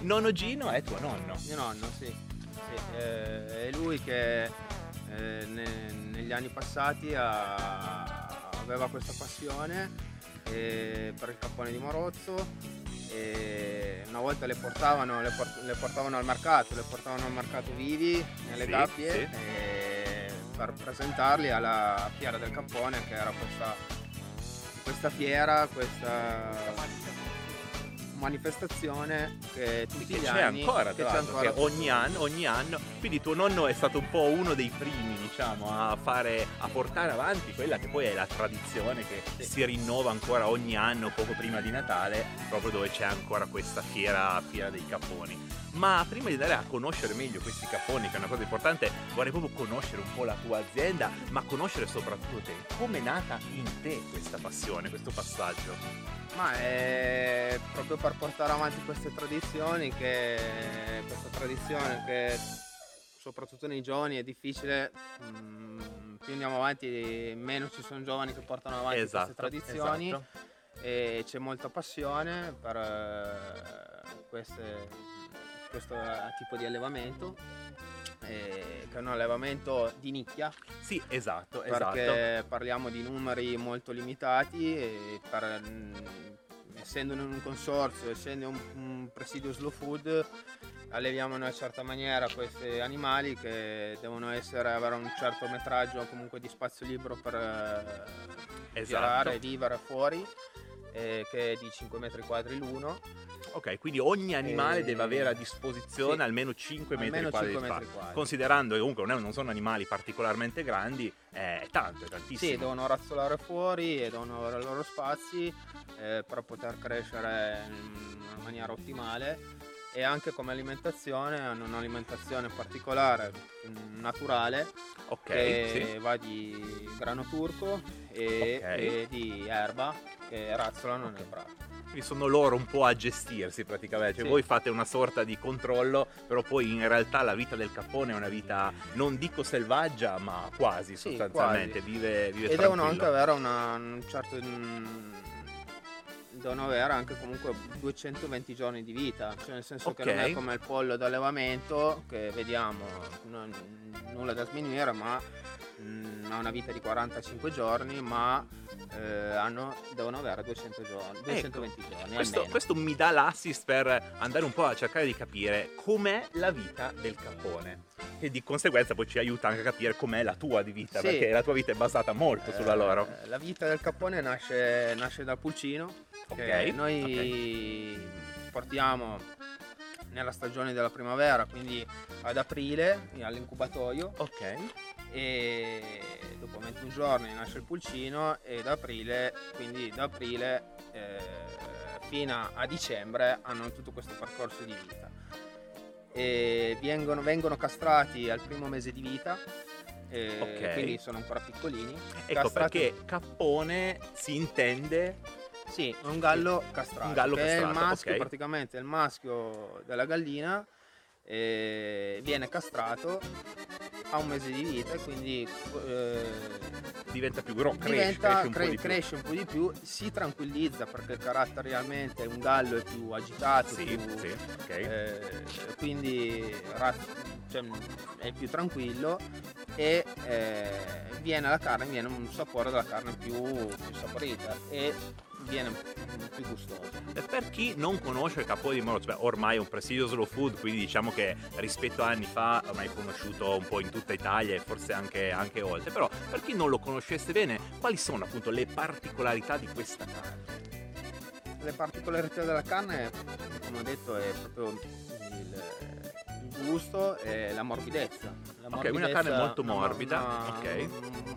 Molto morbida e viene cucinato in vari motivi, in vari modi. Sì, sì, certo. Eh, Poi ogni famiglia ha la sua ogni ricetta, famiglia ha la sua ovviamente. ricetta, la ok. tradizione. La principale tradizione è il bollito. Il Sì, bollito, sì, ok. il bollito di cappone. Sotto Natale. Sotto Natale, Eh, la morte sua. È un, e- po', è un po' la versione morzese del tacchino americano, per Guarda, intenderci, per via, è un, po', un po' siamo in quell'ambiente lì. Sotto le feste a Morozzo non poteva mancare il capone e quindi ancora oggi è così. Ma dove lo troviamo il vostro capone? A parte qua da voi, cioè veniamo qua direttamente in azienda? Lo, lo- lo trovate direttamente qua in azienda e mm, nelle macellerie che troviamo qua nei dintorni del paese di Ok. Morozzo, nei circondari e lo trovate anche all'Italy, nei tutti i Ok. punti vendita Sì, dell'Italy sì, lo, sì. lo si trova che vende comunque i, pri- i prodotti dei, prim- dei presidi slow Sì, food. esatto, E esatto. Eh sì, perché per ricordiamo, l'abbiamo detto un po' di solito, però sì, fa parte del presidio slow food. per non quindi- dimenticare che il ok. primo presidio slow food è il Esatto, cappone. cioè è, è il primo, cioè non uno qualsiasi, è il primo. Cappone di Morozzo e, E poi ovviamente alla fiera, Certo. che sarà poi a dicembre. a dicembre, sempre la seconda settimana di dicembre, Sì, sì. a seconda dell'anno, e alla domenica e al lunedì c'è la premiazione eh, con tutti i capponi esposti in Un piazza. po' proprio come era un tempo, Sì. un po' come la tradizione. Cioè una volta era tutte le settimane c'era il mercato in questa maniera, adesso c'è solo più la fiera che però vuole un po' ricordare questa tradizione. Quindi abbiamo parlato del capone, poi dopo avete già visto diverse immagini, ma andremo ancora a sbirciarli da vicino, a conoscerli da vicino. Ma la vostra azienda fa anche altro, perché questa è anche terra di nocciole, come vediamo alle nostre Sì. spalle ad esempio.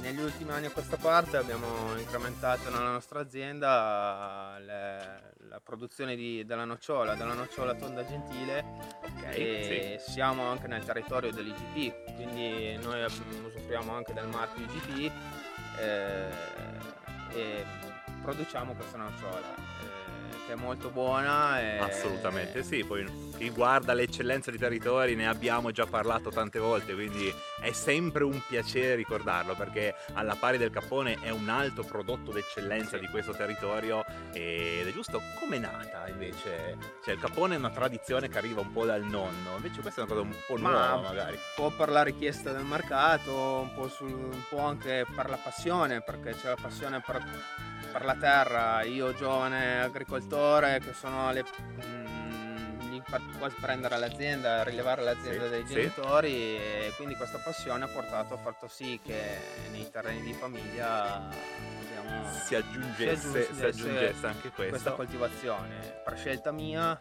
e adesso è 11 anni che abbiamo da quando abbiamo piantato i, i primi noccioli noccioletti e quindi Sì, quindi iniziamo a essere Iniziamo nel a pieno essere della pieno- produzione. pieno della esatto. produzione, sì. Anche questo è un prodotto che alla pari de- del cappone ti impiega, immagino, tanta fatica e tanto tempo. Perché Sì. ci sono i macchinari che ti danno una mano, ma il grosso lo fai ancora tu. Sì, ci sono molte lavorazioni meccaniche comunque lavorazioni di potatura e queste cose sono ancora molto manuali e ci vuole molto tempo, ci, vuole- ci si dedica abbastanza tempo nel. Io non smetterò mai di sottolinearlo perché il bello di queste aziende e il valore che hanno queste aziende, che hanno questi ragazzi, soprattutto quando sono giovani come lui, eh, è proprio questo, la non paura di sporcarsi le mani, la non paura della fatica, la non paura di alzarsi presto al mattino perché immagino che farai delle alzatacce non da poco, eh, però poi alla fine eh, il tutto ritorna. Quindi ricordatevelo quando eh, andate ad acquistare magari eh, le nocciole o prodotti affini, quando andate ad acquistare magari un cappone, ricordate che oltre alla qualità del prodotto c'è la qualità del lavoro di queste persone che hanno veramente messo tutta la loro vita e tutta la loro passione in quel prodotto finale, quindi quando lo degustate ricordatevi anche questo. Vi trovano sui social, immagino, online, su internet, Sì, da qualche parte? eh, Il nostro sito è www.elcason.it e abbiamo una pagina Facebook, una pagina Instagram. Quindi cercateli, se ci seguite da lontano che non potete venire subito qui a Morozzo, cercateli così iniziate già a vedere un pochettino la, la storia. spedizioni, quindi in tutta Sì, Italia esatto. Ecco, ecco, questo è molto importante. Quindi abbiamo vuole- la possibilità di spedire i nostri prodotti in tutta Italia su ordinazione eh, nel- nei periodi natalizi. Ok, ok. Quindi, visto che il Natale si sta avvicinando, sentiamo già aria di Natale nell'aria, mi raccomando, siete ancora in tempo eh, per portare a casa un pezzo di questo territorio, ma come dico sempre io, se ne avete la possibilità, venite direttamente qui, vivete direttamente questi territori perché avrete modo di conoscere intanto loro, che è sempre una bella scoperta conoscere queste persone meravigliose, ma poi vedete proprio dal vivo il cappone.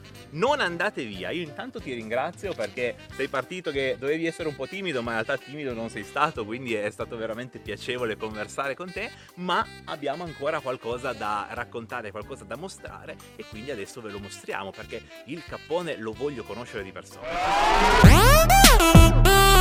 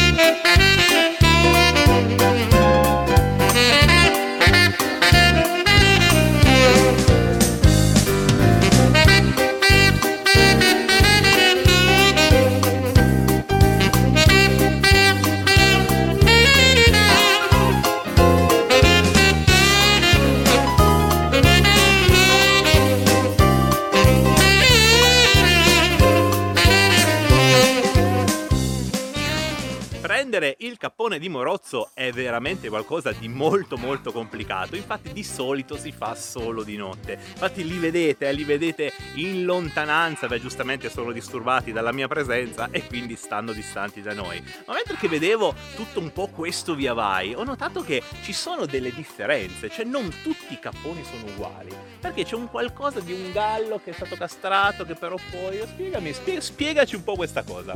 Sì, praticamente eh, nella castrazione, eh, dopo che avviene la castrazione, qualche animale, qualche esemplare eh, rinviene di nuovo, riprende le somiglianze del gallo. Ok, quindi ma non è castrato per- alla perfezione, via possiamo Sì, dire in questo non senso è- qua, La ok? castrazione non è venuta Perfettamente. perfettamente, quindi Diciamolo pure, rimangono ancora un po' di testicoli, un po' di palline, via, non Voilà, sono state voilà. del tutto tolte.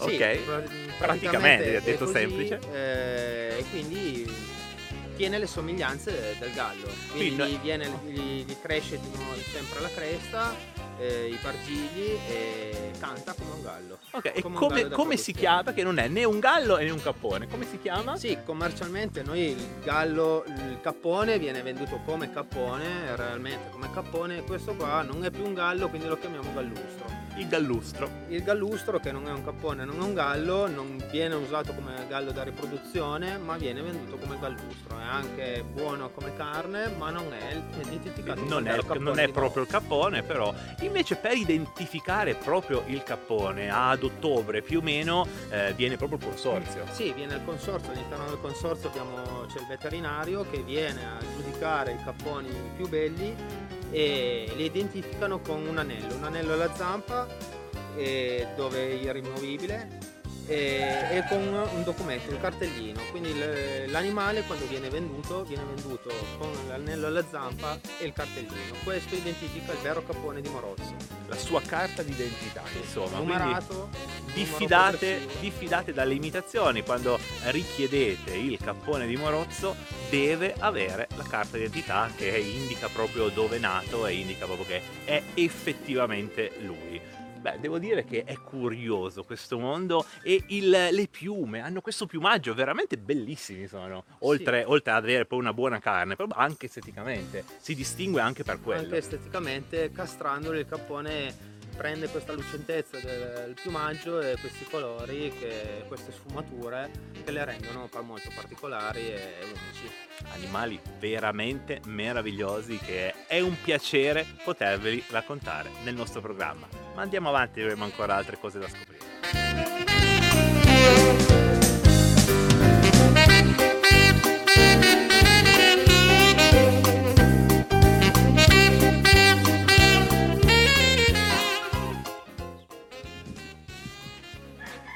E oltre al cappone vi presento la sorella del cappone che è la polla. È un prodotto anche eccellente, riconosciuto dal consorzio e praticamente eh, la continuazione delle nuove generazioni dei capponi viene da qua perché noi ra- raccogliamo le uova che producono per poi rifare di nuovo le, incubare i pulcini dell'anno nuovo, dell'anno successivo per i nuovi capponi. Siamo in una delle parti più importanti della tua azienda, una delle parti più nuove dell'azienda, il noccioletto. Beh, nuovo più o meno perché c'è già più di 11 anni. Sì, questo noccioletto qua l'abbiamo piantato 11 anni fa, nel 2011, e poi a seguire le altre 5 giornate ce l'abbiamo subito qua dietro nel 2015 e ultimamente mh, negli ultimi due anni fa nella- nei terreni dei miei nonni materni a Magliano Alpi. Ah, ok, sì, eh, sì, sì, sì, sì, sì. Abbiamo un altro pezzo di noccioletto che non è ancora in produzione. Perché ecco una cosa curiosa, cioè da quando vai a piantare la, la nocciola, la pianta, a quando diventa produttiva, quanto passa?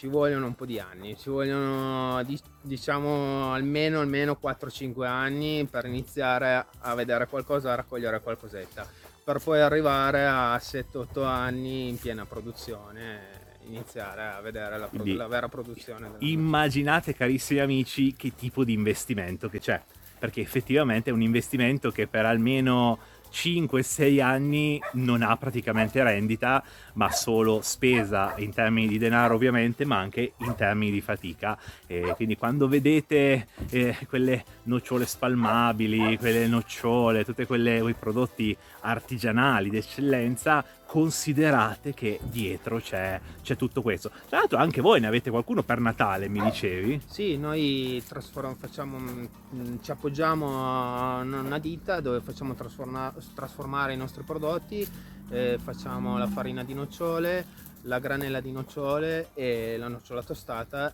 e la, la- la crema di nocciole. La crema-